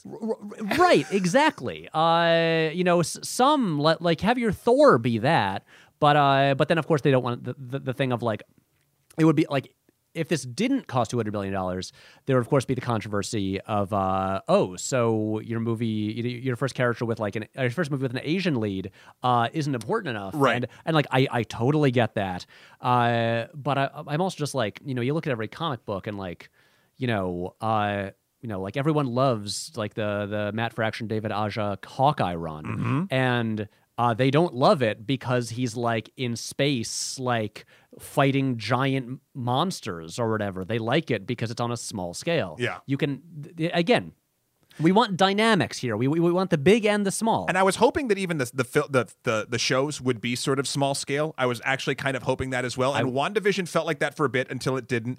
Uh, even Falcon and the Winter Soldier felt the smallest scale, I guess, but there was still like world or at least city ending or whatever it was sort of stakes. Yeah. And then uh, Loki is just so beyond the pale of how it would affect everything. So like I do want the sm- I want I hope the Hawkeye series that they're doing Please. is just small like that like that run. I, yeah, and I also keep hoping. I mean, the show is, is its own conversation, but I keep wishing that they would be episodic instead of being like six-hour movies. Yeah. I know. I know. WandaVision like kind of was uh, Until it wasn't. Until it wasn't. Uh, but I'm just like the thing with the comics is, you know, that my part of my frustration with the movies is it's like it's only the movies are only the crossover of uh, they're like Right. only the like event miniseries that you you never get the small stories in between like Mm-hmm. the tissue and uh and like because so much of comics have always been like single issue stories yeah. and uh and I thought the show was like maybe those could do that.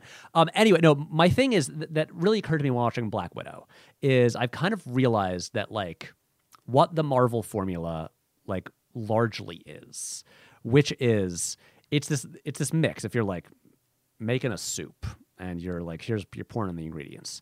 Uh so so, so you McDonald's. Just into this. there's a lot of McDonald's and water. Chicken Um, but so you have your likable characters, Mm-hmm. that, which is uh, the, uh, the likable characters is like the, honestly the major reason Yeah. that Marvel is successful. Likable characters, uh, sprinkles of humor, Mm-hmm. Uh, connective tissue to other movies to pay off your uh, continued investment and uh, and make you want to watch the next one. Mm-hmm.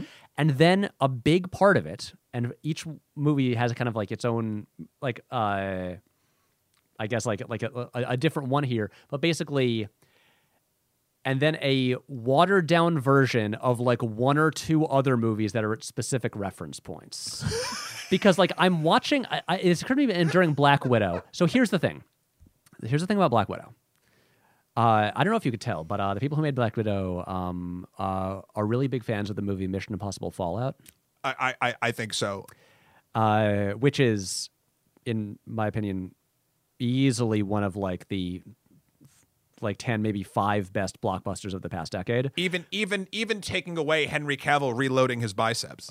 Yeah, But I never want to take that away. I just want to be clear. I want I want every time Henry Cavill moves his arms in that direction, be it The Witcher or building a PC, I want it to make reloading noises. Absolutely. Yeah. Just incredible.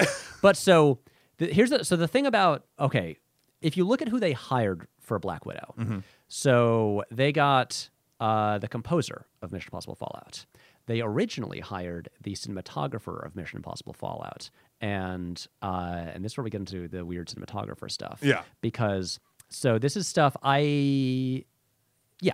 So Rob Hardy, who he shoots all of Alex Garland's stuff, Yes. like Ex Machina, Annihilation, uh, uh, that stuff. He shot uh, Fallout, and um, and he was hi- look, look up the news. He was hired to shoot Black Widow, and from what I, he's not credited on the final film. From what I'm aware of, he did work on the movie. Okay. And then so much of the movie was reshot without him and uh, and I believe without even the director that I believe he took his name off the movie. Okay. But you still look at at things like some of the color palette, the crew that they hired, the like uh, uh, even the construction of like certain action scenes, like the sort of like car chase uh, Mm-hmm. after um, uh, Black Widow like meets up with Florence Pugh, Yeah. stuff like that, and it's so clearly trying to like ape the style of Fallout, Mm-hmm. but then it's like, but it's not done as well. And then there's like more like kind of like unnecessary CGI that that feels kind of like kind of weightless and kind of takes you out of it. And it's like and it's like that is the reference point, but we're kind of just doing a watered down version of it. And then Shang-Chi, while it does have genuinely good action scenes, you you look at like oh like especially like once they got to the village and Michelle Yeoh was, Yeoh was there, every scene I, I just kept thinking, I'd actually just kind of like to go home now and watch Crouching Tiger, Hidden Dragon again because that's like one of my favorite movies ever, Yeah. and they clearly like that movie, but it's it's kind of like a watered down version of it. Yeah. And it's it's kind of these things where it's like on the one, if you want to be charitable, you could say these are ways to like these are like entry points for like young people to get into cinema and maybe they'll check out like the the other things that it's influenced by. Yeah. But I'm also like it would be great if a Marvel movie has kind of had like its own style or did something new in, instead of just kind of doing like a more expensive but also worse version of of other stuff. And so and I feel kind of th- this is the thing where it's like sometimes you know if I might complain about like the homogeneity Sure. of Marvel and then off, sometimes the response from like big Marvel fans will be like, "What are you talking about? The movies are all very different. Winter Soldier is like is like a '70s paranoia movie. Uh, y- y- you know, like, like Ant Man is a heist movie. Right. Like, like all, all of these things. I'm like, well, no, they are Marvel movies. And then they have the shadings of like, of the, uh, like, uh, they have the watered down version of like other things kind of like in there a little bit, but, uh, but they don't really feel that different. So you you you unlocked you unlocked a, a, a thought or a memory with this analogy. Okay. I am one of those people whom in the past I've done a three uh, with a with a wonderful friend of mine, uh, comedian Shirley Evans. We did a Road to Infinity, Road to uh, Endgame, or Road to Infinity War, like a, a rewatch. And we did like Phase One in a podcast, Phase Two in a podcast, Phase Three in a podcast. And I have caught myself many times on this show and just out my window screaming, saying that the Marvel Cinematic, like everything is different. It feels different. This is a heist movie. This is a uh, you know whatever this that and the other thing. Uh, 70s thriller. I think this is, I think, the most honest I've ever been about the MCU. Here oh my go. God. Here we go. Th- And this actually harkens back to something you said right at the beginning. We came up at different times. I think. I think you're younger than I am. I'm 119 years old. Um, okay. I, I'm only 87. yeah, so yeah. So yeah, yeah. So so we came up in a time when the things we loved, comic books, were not popular. Oh, yeah. Okay? It was not cool to like Iron Man. It was not really a good look if you had uh, beyond like real low grade school anything Spider-Man or or any superhero in general. Yeah, as an example, I went through all of high school closeted about reading comics. I was so afraid of anyone in school other than like close friends who I'd have to reveal it to. Yeah. Finding out that I went to the comic book store every day. Yeah. And that I like cared about Batman. Yeah, it's it's it's a it's a different kids today are growing up in a different time than we did. Kids, you don't know how lucky you yeah, are. Yeah. So, this is my honest take. I think that deep down, because the thing that I too felt a bit uh, closeted about liking this sort of thing is now the number one show in town, and town being the world, that I tie a lot of my own personal baggage in a weird sort of subconscious like aha motherfuckers. Like like because now the thing that I was afraid to talk about everyone fucking loves and you eat it up. And like and on that note I think there are places in my past when I have overlooked um either flaws or even even uh, legitimate criticisms of Marvel films, and that's there's sort of two layers to that. One, I can overlook a flaw of a film and still really enjoy it, and I do really Oh. enjoy all these movies. A- I mean, same, absolutely. But I can also talk about how it's kind of destroying the film industry a little bit and doing like all this other stuff, destroying mid tier films and all that jazz. So like I understand both sides. But I think that people that are like, no, it's completely different, because I am one of those people a lot of the time. I think that's an extension of like seeing this thing that I love so much become the biggest game in town. And now, weirdly, like, even though it's that thing mimicking these other things that I like and people like, it's like, no, no, no. Now look who's including who. And there's this weird connection. And like, I am so emotionally invested in what is often an average action cinema experience. Mm-hmm. And they've done that. They've quantified it. They they have my money forever until they start really messing stuff up. Like so I think there's a tie in in the generation that that we might come from and you seem to have escaped it, which is which is nice in sort of the idea behind why you're disconnecting with a lot of these things as well. This is what's also so weird to me because yeah, I grew up in that way where it's it's like, I mean, oh my god, like I look, I I remember seeing, uh, I remember the the, release date of the first X Men, Yeah. July 14th two thousand, because I I was I couldn't believe that it was real and I was going to see it.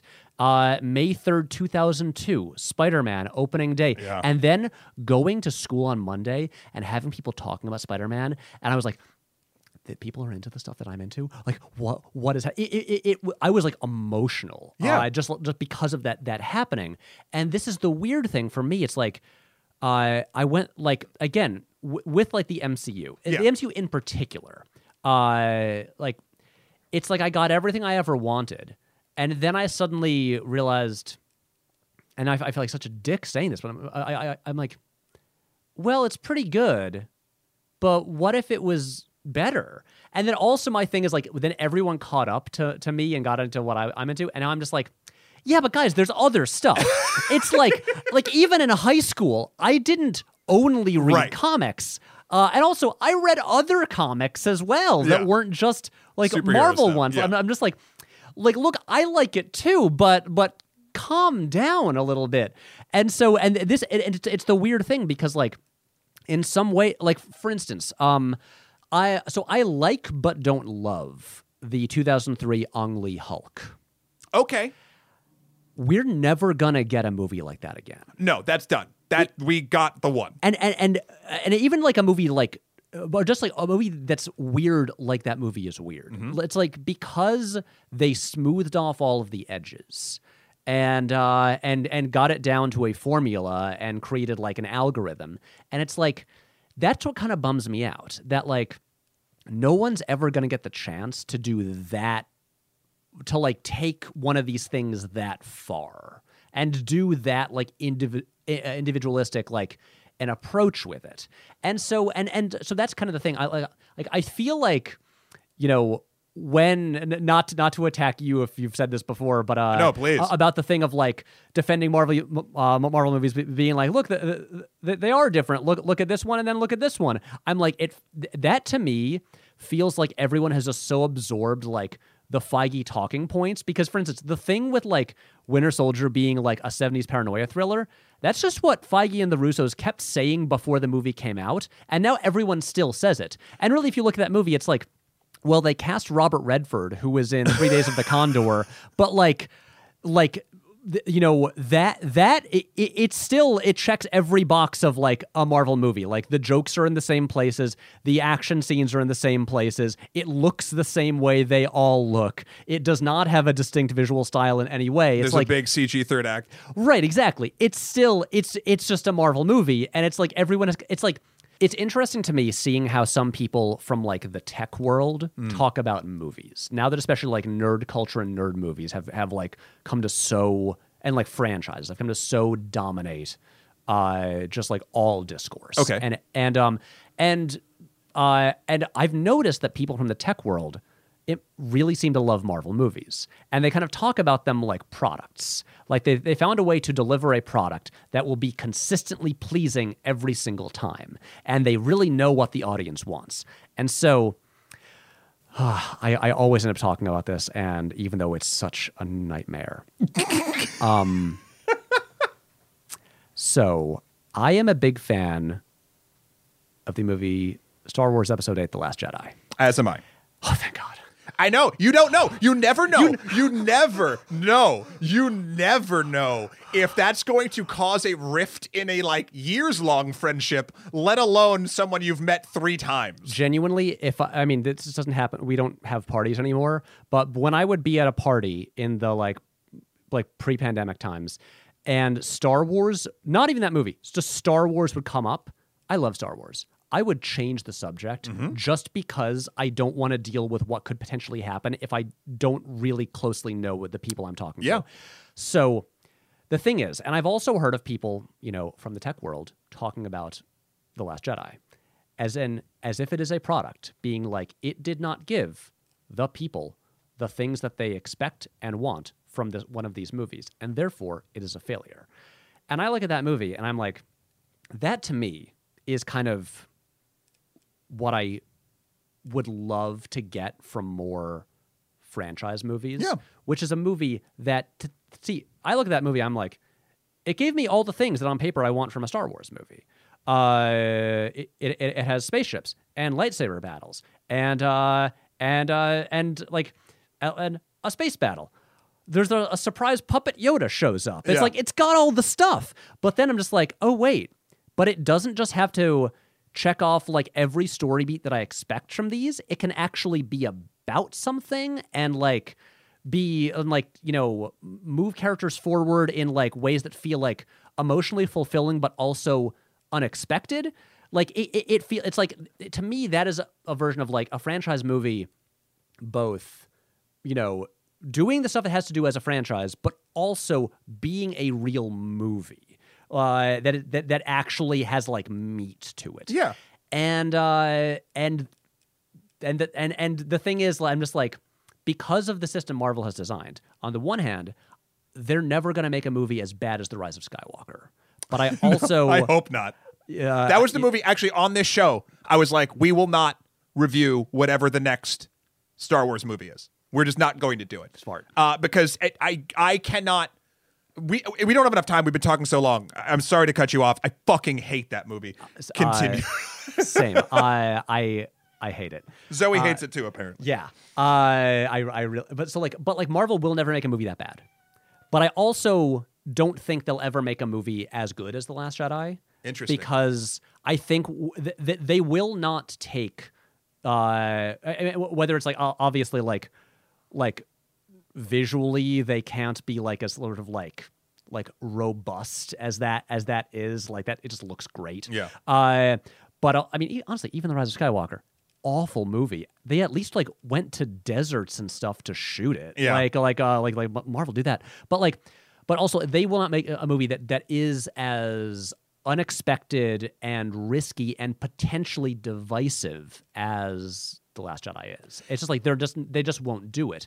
And uh and so and so this is this is kind of the thing and i feel like they have like they've kind of gotten because marvel is so influential they've kind of got oh god like have they made all like because it's it's the thing like we were talking about at the movie like like the death of like mid-budget movies and stuff like that.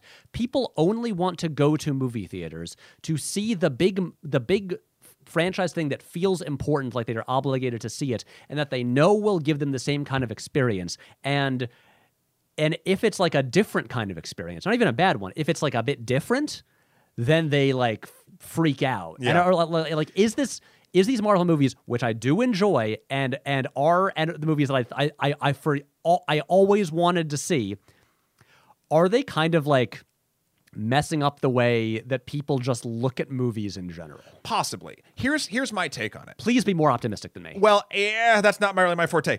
Uh, but I will try to say this: all media, right? Novels, music, television, video games, whatever else people are into. The there's the user case. If we're gonna go with the sort of the the techie kind of like why someone watches a movie will always be different. Why anyone engages with a piece of media. I like, and I can only speak for my own personal stuff. I have my different moods, my vibes we were talking about in the beginning of the show. if I feel like just taking the ride and going for it and watching the Marvel stuff, it's literally the best thing I could possibly watch at that time. But I don't always want that. I want different things. I wonder if people who are not as uh, that, that don't dedicate as much time to cinema or games or whatever as people like you and I do. If they people who have probably made smarter life choices. yes, let's just go there. I wonder if that's the that's the thing that it seems like that they kind of want is they want that consistency they want the mcdonald's they want this thing to know because they, they don't want to spend too much time thinking about this thing so if it deviates that's the problem now culturally with the uh, the uh, I don't know zeitgeist, the the sort of connectivity of all human beings or whatever, is that bad? Sure, I think it is bad. I think it does actually it makes it it makes the on ramp harder to find to to for the possibility of a a average person to find that special thing in a medium that they love that is not the popular thing.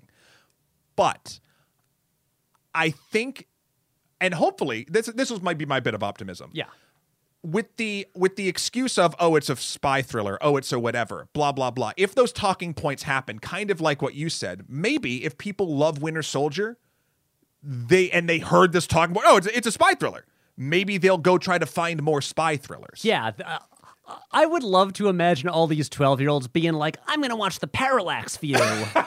again i don't think it's a the on ramp based on industry is smaller and harder to find Yes. but the fact that marvel movies even are trying to echo these other styles a means it's the biggest fucking game in town and it needs to try to at least remotely invent itself even based on solely talking points but also that it know like somewhere in the system feige or whoever knows that what they are doing is a product and if they're going to stay relevant they actually just can't they need that 10% of another thing even an echo or a badder thing Yeah. like a worse version of that thing I just kind of like I- think you're you're totally right. I'm just as we talk about this, I'm just thinking like because they are they're running the game. yeah Uh and like everyone is responding to them. They are so influential. Everyone is going to see everything they do. They are in a position to like uh lead or move I think uh, move things forward in a way that I think they're not. In, instead of like they have like had their- their system of like how they make the movies and like their big innovation is like the really tight like connectivity that like Yeah. no other cinematic universe has been able to do in the same way. But I'm just like in terms of the actual like content of the movies, in terms of like uh, the storytelling in them, they are in a position where like if they took uh, like I mean, people responded to Black Panther in a big way for you know and it is one of their better movies, but a lot of it is doing little things like okay, a thought I had when uh when like watching all the movies uh back through is like you get to Black Panther and you get to just the score oh yeah which is just it is staggering how much better the score is than every other movie they'd ever made. And look, it won them an Oscar. Yeah. And you you look at that and just like that feels like like suddenly they that is like a seismic leap forward and they were rewarded for it. Mm-hmm. And if like they could instead of just kind of like making all the movies sort of like kind of recycled versions of like some some other things Yeah.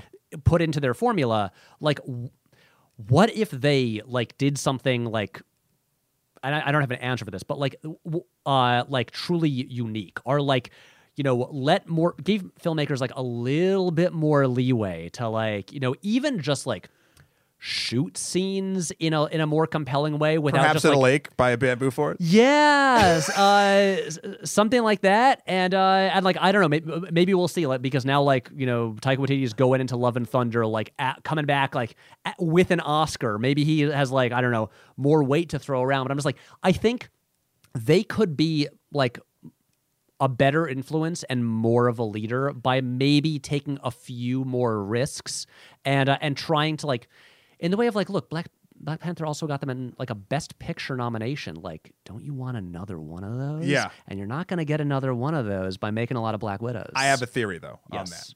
I don't think they care. At this point, I they don't- don't need to care. How how Disney versus the Oscars in the grand cultural zeitgeist? no one outside you and me and, and 12 other people, I mean, and probably a lot of people listening to the show, give a shit about the Oscars. It's well, uh, for instance, okay, this is gonna feel like a funny example, but so, um, a thing that actually, uh, weird. Okay, weirdly, so '90s Disney animation, Yeah. the Disney Renaissance. Yeah. So, Beauty and the Beast was the first animated movie to ever be nominated for Best Picture at the Oscars. Okay. which was a, a big deal, and. Uh, the actual kind of like negative impact of that, because the thing is, like, those Disney movies did have like, for being like big, giant tentpole movies, you know, I think are way more artistically interesting than like Marvel movies. Okay. Uh, I uh, look, people are going to watch The Lion King forever. Sure. I I don't think people are going to watch Spider-Man Far From Home forever in the same way. Right. Sure. So, but like uh, the weird thing was Jeffrey Katzenberg, who was running Disney Animation, uh, his response to the Beauty and the Beast Best Picture nomination was, "We need to do that again. We need more of those." And Pocahontas is going to be our thing that's going to get us an Oscar. And I think that ended up being a big miscalculation because I think all of the ways that like I think Pocahontas is like really cynically constructed to try to Yeah. like be their version of an Oscar movie, and I think is maybe the worst It Disney falters movie. because of it. Yeah, but at the same time, I would kind of, I kind of wish Feige would would, would take the kind of cynical Katzenberg approach, and like, I want to see him be like, okay, we need to like what I, I I I want that. I want that. Like, even though we have all the success in the world and all the influence in the world, I would love to genuinely love to see them to, I don't know, maybe Eternals is that. Because Eternals is the first time I've ever seen a Marvel movie actually advertise the director in the trailer. Interesting. I would say I don't think it's going to be because literally what you've talked about, how you can digest and understand sort of everything beat for beat. And again, I know trailers are different than films, but like the last Eternals trailer, like I knew, and I knew the jokes before they came. The end of that tra- trailer, Yeah. even with the IKEA bullshit joke, the table, like the second he's like, "What's this made of?" I was like, "They're gonna make a fucking IKEA joke, and Yeah. it's gonna be after a solid beat of silence, and it's gonna he's gonna break the and a boom, boom, boom." And I was it. like, there there are things uh like visuals in the Eternals trailer that are outside of the usual way of like whether it's like just the way scenes are lit Yeah. and stuff like that or like the time of day that they're shooting in like an, an actual like location where I'm just like I I like Chloe Zhao, and I I do want to be optimistic because uh, if nothing else, it looks like they're making mild deviations from the way they approach things. But I'm just like, like, uh, And maybe that's how it has to turn now. Maybe now because this is the fucking tanker ship or the Death Star or whatever, it's not going to turn quick. Like it's just it maybe it maybe if the Eternals is what you're thinking, Mm-hmm. and maybe if people resonate with that, that can sort of move the ship in that direction. I'm so hoping. The problem is when it becomes divisive, like Last Jedi, because Last Jedi took a swing. In my opinion, it hit it out of the park. It made st- it made me excited about Star Wars again. I was so excited about Star Wars. And then they took it away because people were divisive about it. And that to me was I don't even care what side of the argument someone is on, but the fact that the studio was like, oh, and no, and we're just going to retcon this and kind of put it all back together. And, oh, hey, Palpatine, we announced it on Fortnite, remember? And you're like, what the fuck? Like, I, I, I am, I am so angry at like I, I I'm not going to do the podcast uh, on the next Star Wars movie whatever that is. I don't think I'm going to see the next next Star Wars movie. I watched Mandalorian. I like Jon Favreau. I like what they did. I like kind of a, a sort of uh, for a lot of those it's episodic. It's kind of like Adventure of the Week and you have the uh, the Grogu tie-in or whatever. Yeah, uh, honestly, as much as I'm like, I have, I have a bunch of mixed feelings about the Mandalorian. Uh, I enjoyed most of season two more than season one. Uh, the very end of the season two annoyed me. Um, but I, but like for a lot of it, I'm just like, it is an extremely popular, extremely successful show that is actually episodic. Yeah. in a way where I'm just like, You could start what any episode of that show and have it make enough sense to enjoy it. let me put it this way. My parents have watched the entire series of The Mandalorian. Wow. Yeah. And uh and like I I I was visiting them at one point and I, they were starting season 2 and I walked and I walked or uh no it, it- um wait season 2 uh, that's uh the Timothy Olyphant one they're on Tatooine, right? Yes, they eventually get there. Yeah. Yeah, but I I remember like going and being like, "Hey, you know that you, you know that planet? You know you know you know you know Tatooine?" They're like, "No."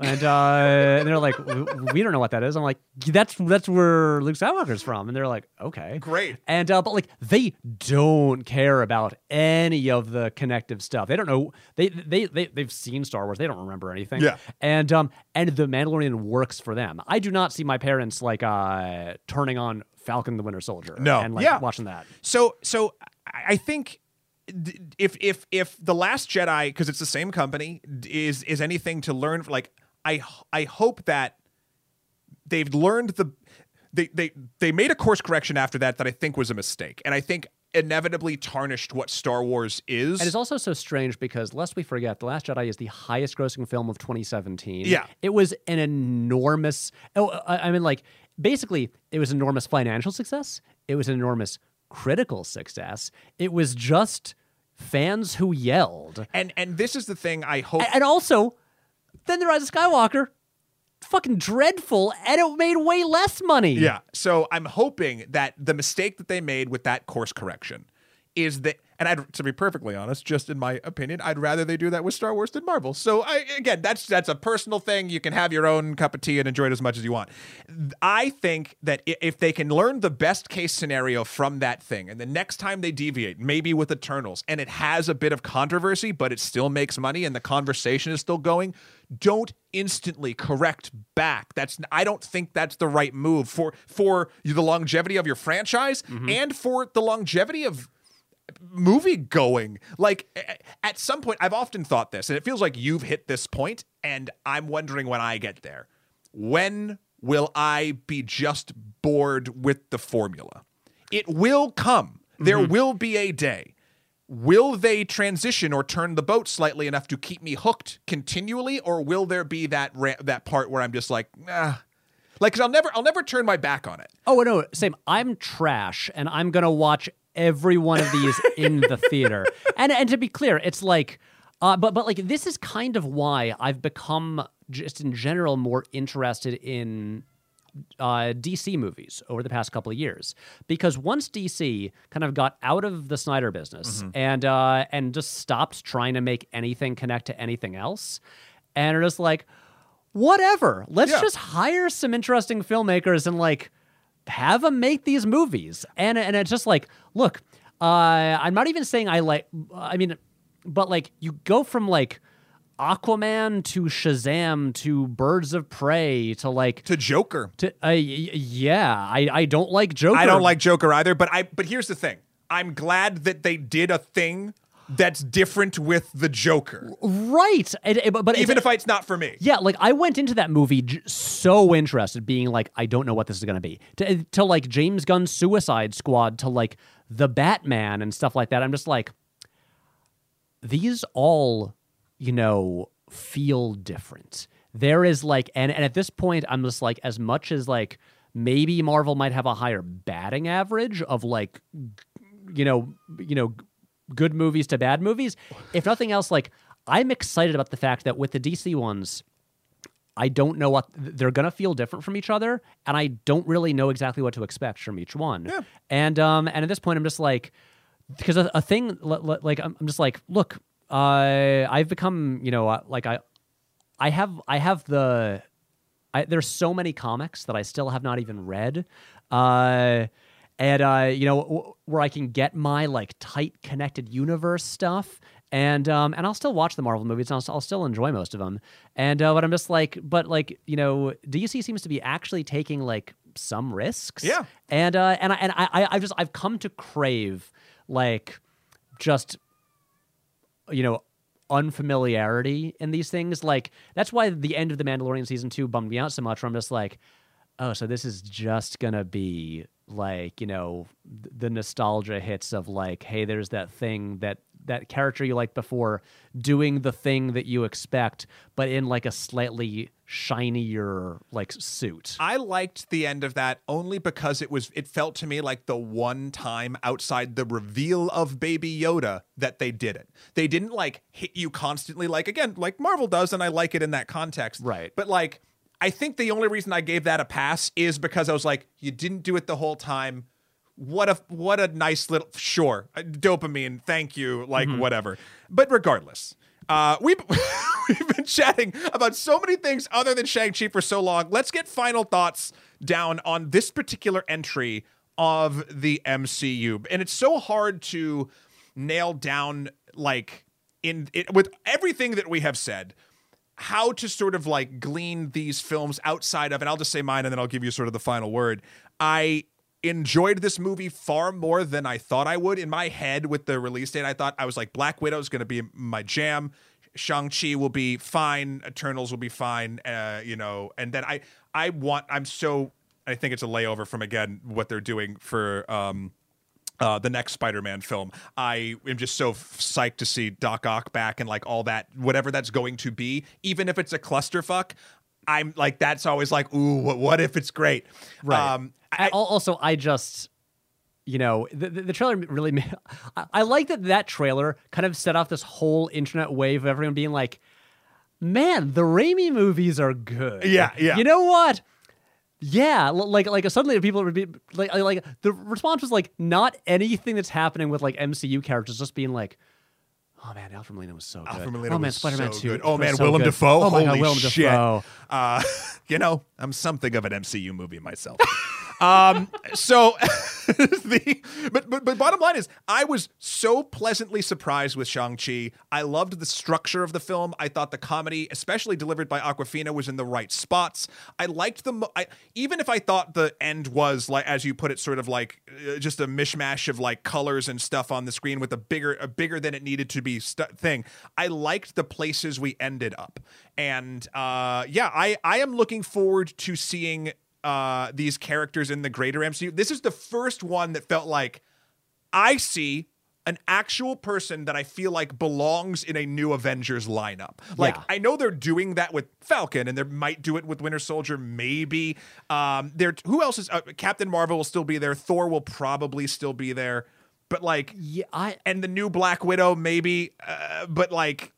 I don't know what like this was the thing where I was like, "Yep, he's an Avenger, great." And ooh, last thing I'll say that I like about it, I'm going to toss to you yeah. the way they handled the rings themselves i thought was an int like because again they're not like that in the comic books i liked the way they reinvented them and kind of used them in the in the sort of weaponized way that they did either Yeah. like using them as whips or shooting them and they come back like there's different interesting things because i know the rings in the book it's been forever since i've read the comics but like they They're all just rings on his fingers. and they, but didn't they always do like different shit? Like each one, it was kind of an Infinity Stone situation. I think so. Uh, like, uh, I mean, I've read it. Okay, I'm not super well versed in actual like storylines involving Right. the Mandarin. I feel Uh, like, they I- were that. Like Okay. at least at least in one run that I remember them, and I'm glad because they already kind of did that. Like they did something different. right. So I would say, yeah, if you like these movies, go see it. Uh, it it's a lot of fun. I would honestly, this is one of the first ones in a while where I'd say like, if you just want uh, the Marvel formula action movie, but you haven't seen eighty percent of them, you'll still like this. Yeah. like it's the it. I feel like even Black Widow falls a lot on like you kind of need to know Black Widow's story or at least to have the emotional resonance because again that's not even her movie it's really Florence Pugh's movie and like that gets co- confusing in general. I don't know. Go see Shang Chi. I think it was pretty good. Patrick, final thoughts on the film? Yeah, I uh, I also uh had a had a good time. It, it is a movie that uh, okay, I do think it's pretty good. Uh, it uh, it, it did a few things that were either like refreshing or surprising, while also doing stuff that I'm just you, stuff that I'm tired of seeing from Marvel. Yeah. It, honestly, I in the mid credit scene. Uh, was the mid credit scene the one with uh with With Wa- Wong. with with Wong and uh, And, uh, and, and Cap- Banner. Captain Marvel and Bruce Yeah. Banner, uh, where where they bring uh Shang Chi and Katie in to like meet the other, other people. Honestly, there, um, as much as I'm always happy to see Mark Ruffalo, um, I was kind of like, yeah, c- c- can I'd rather just see him with like his own sequel, like give him a sequel that costs half of what this cost, and like I don't need to already have him dragged into like big cosmic shenanigans or or, or whatever. Like again, I'm kind of exhausted by the MCU in general, uh, but I did enjoy this movie, and I'm sorry I've been such a bummer about this thing everyone likes. Here's the truth. I am such a fanboy beyond this stuff, and Shahir does rein me in and has many of the same opinions I feel like you do. It I I like having to not this this is going to sound more combative than I think it means to. I like trying to figure out why I am so loyal to this thing. I think I br- had a rather large breakthrough earlier in the podcast. It seemed that way. Well, th- this was me for like at least a couple years. I, I, I think uh, really the year between Infinity War and Endgame, just being like, why aren't I more excited? I this is everything I want. What's wh- am I broke? At, like j- that? That's why we uh when we did those MCU videos, we presented the first one as just like. Kind of like a shot-for-shot recreation of uh, a Charlie Brown Christmas, Nice. with me as as Charlie Brown just being like, everyone else loves this. I should be happy. Why aren't I? Na, na. Yep. Wow. And uh, that's how I felt. All right. Well, this has been the only podcast about the film Shang-Chi. Patrick, thank you so much for for just doing crushing the co-hosting gig on this. Uh, Such a pleasure. I've been here for so many hours. when you have not been here for so many hours, where can folks find you? Uh, you can follow me. Uh, was I'm on Twitter and Instagram at Patrick H Willems. Uh, I'm on YouTube where I talk a lot more about movies. Uh, YouTube.com/slash Patrick H Willems. And uh, and if you were uh, confused about all that talk about my channel at the beginning, um, maybe it'll make more sense if you check out the videos. Yes, So that's no, it. Please do. They are absolutely phenomenal, uh, and I've enjoyed. I I I try to uh, I try to get through a few as, uh, like I, I I I worry about getting through too many too quickly because like I often find if I start watching YouTube like a specific YouTube channel I like. I'll leave it on in the background. Right. And I don't want to do that. Like I want to sit down and watch one of your videos. So I've been I've been I getting through that. slowly but surely. Uh, and then of course you can find all of my life and works over at uh, let's see all the places. My website matthewkroll.com, m a t t h e w k roll.com for all my stuff there. You can also follow me on Twitter at emperormsk or Instagram at skeletor4prez. That's also my PSN if you want to play some games, whatever. Uh, also please check out the good work we are doing over at Extra Credits. I believe by the time this comes out, we will be up to episode two of our Rasputin series, uh, which is very, very fun. Uh, and uh, there's a special EC episode coming out a little bit off the cuff, uh, which will probably come out two days after this, uh, that I would love to hear your opinions on. Of course, you can always email us in, onlymoviepodcast at gmail.com. Uh, tell us what you think about the MCU. Have you had a breakthrough moment while listening to our conversation, either yaying or naying the MCU in your own personal existence in collaboration with the entirety of the cinematic history of our species? Let us know. Or if you just liked the movie and the, the ring whips were fun, whatever. Uh, that's it. I've, I've rambled. We've talked for two hours. One final note. Yes. Uh, and if anyone knows why Bill Pope is credited as William Pope in the end credits, something that has never happened in his like 40 year career, please let us know because I'm very interested. That was the first thing that Patrick said to me when the credits rolled.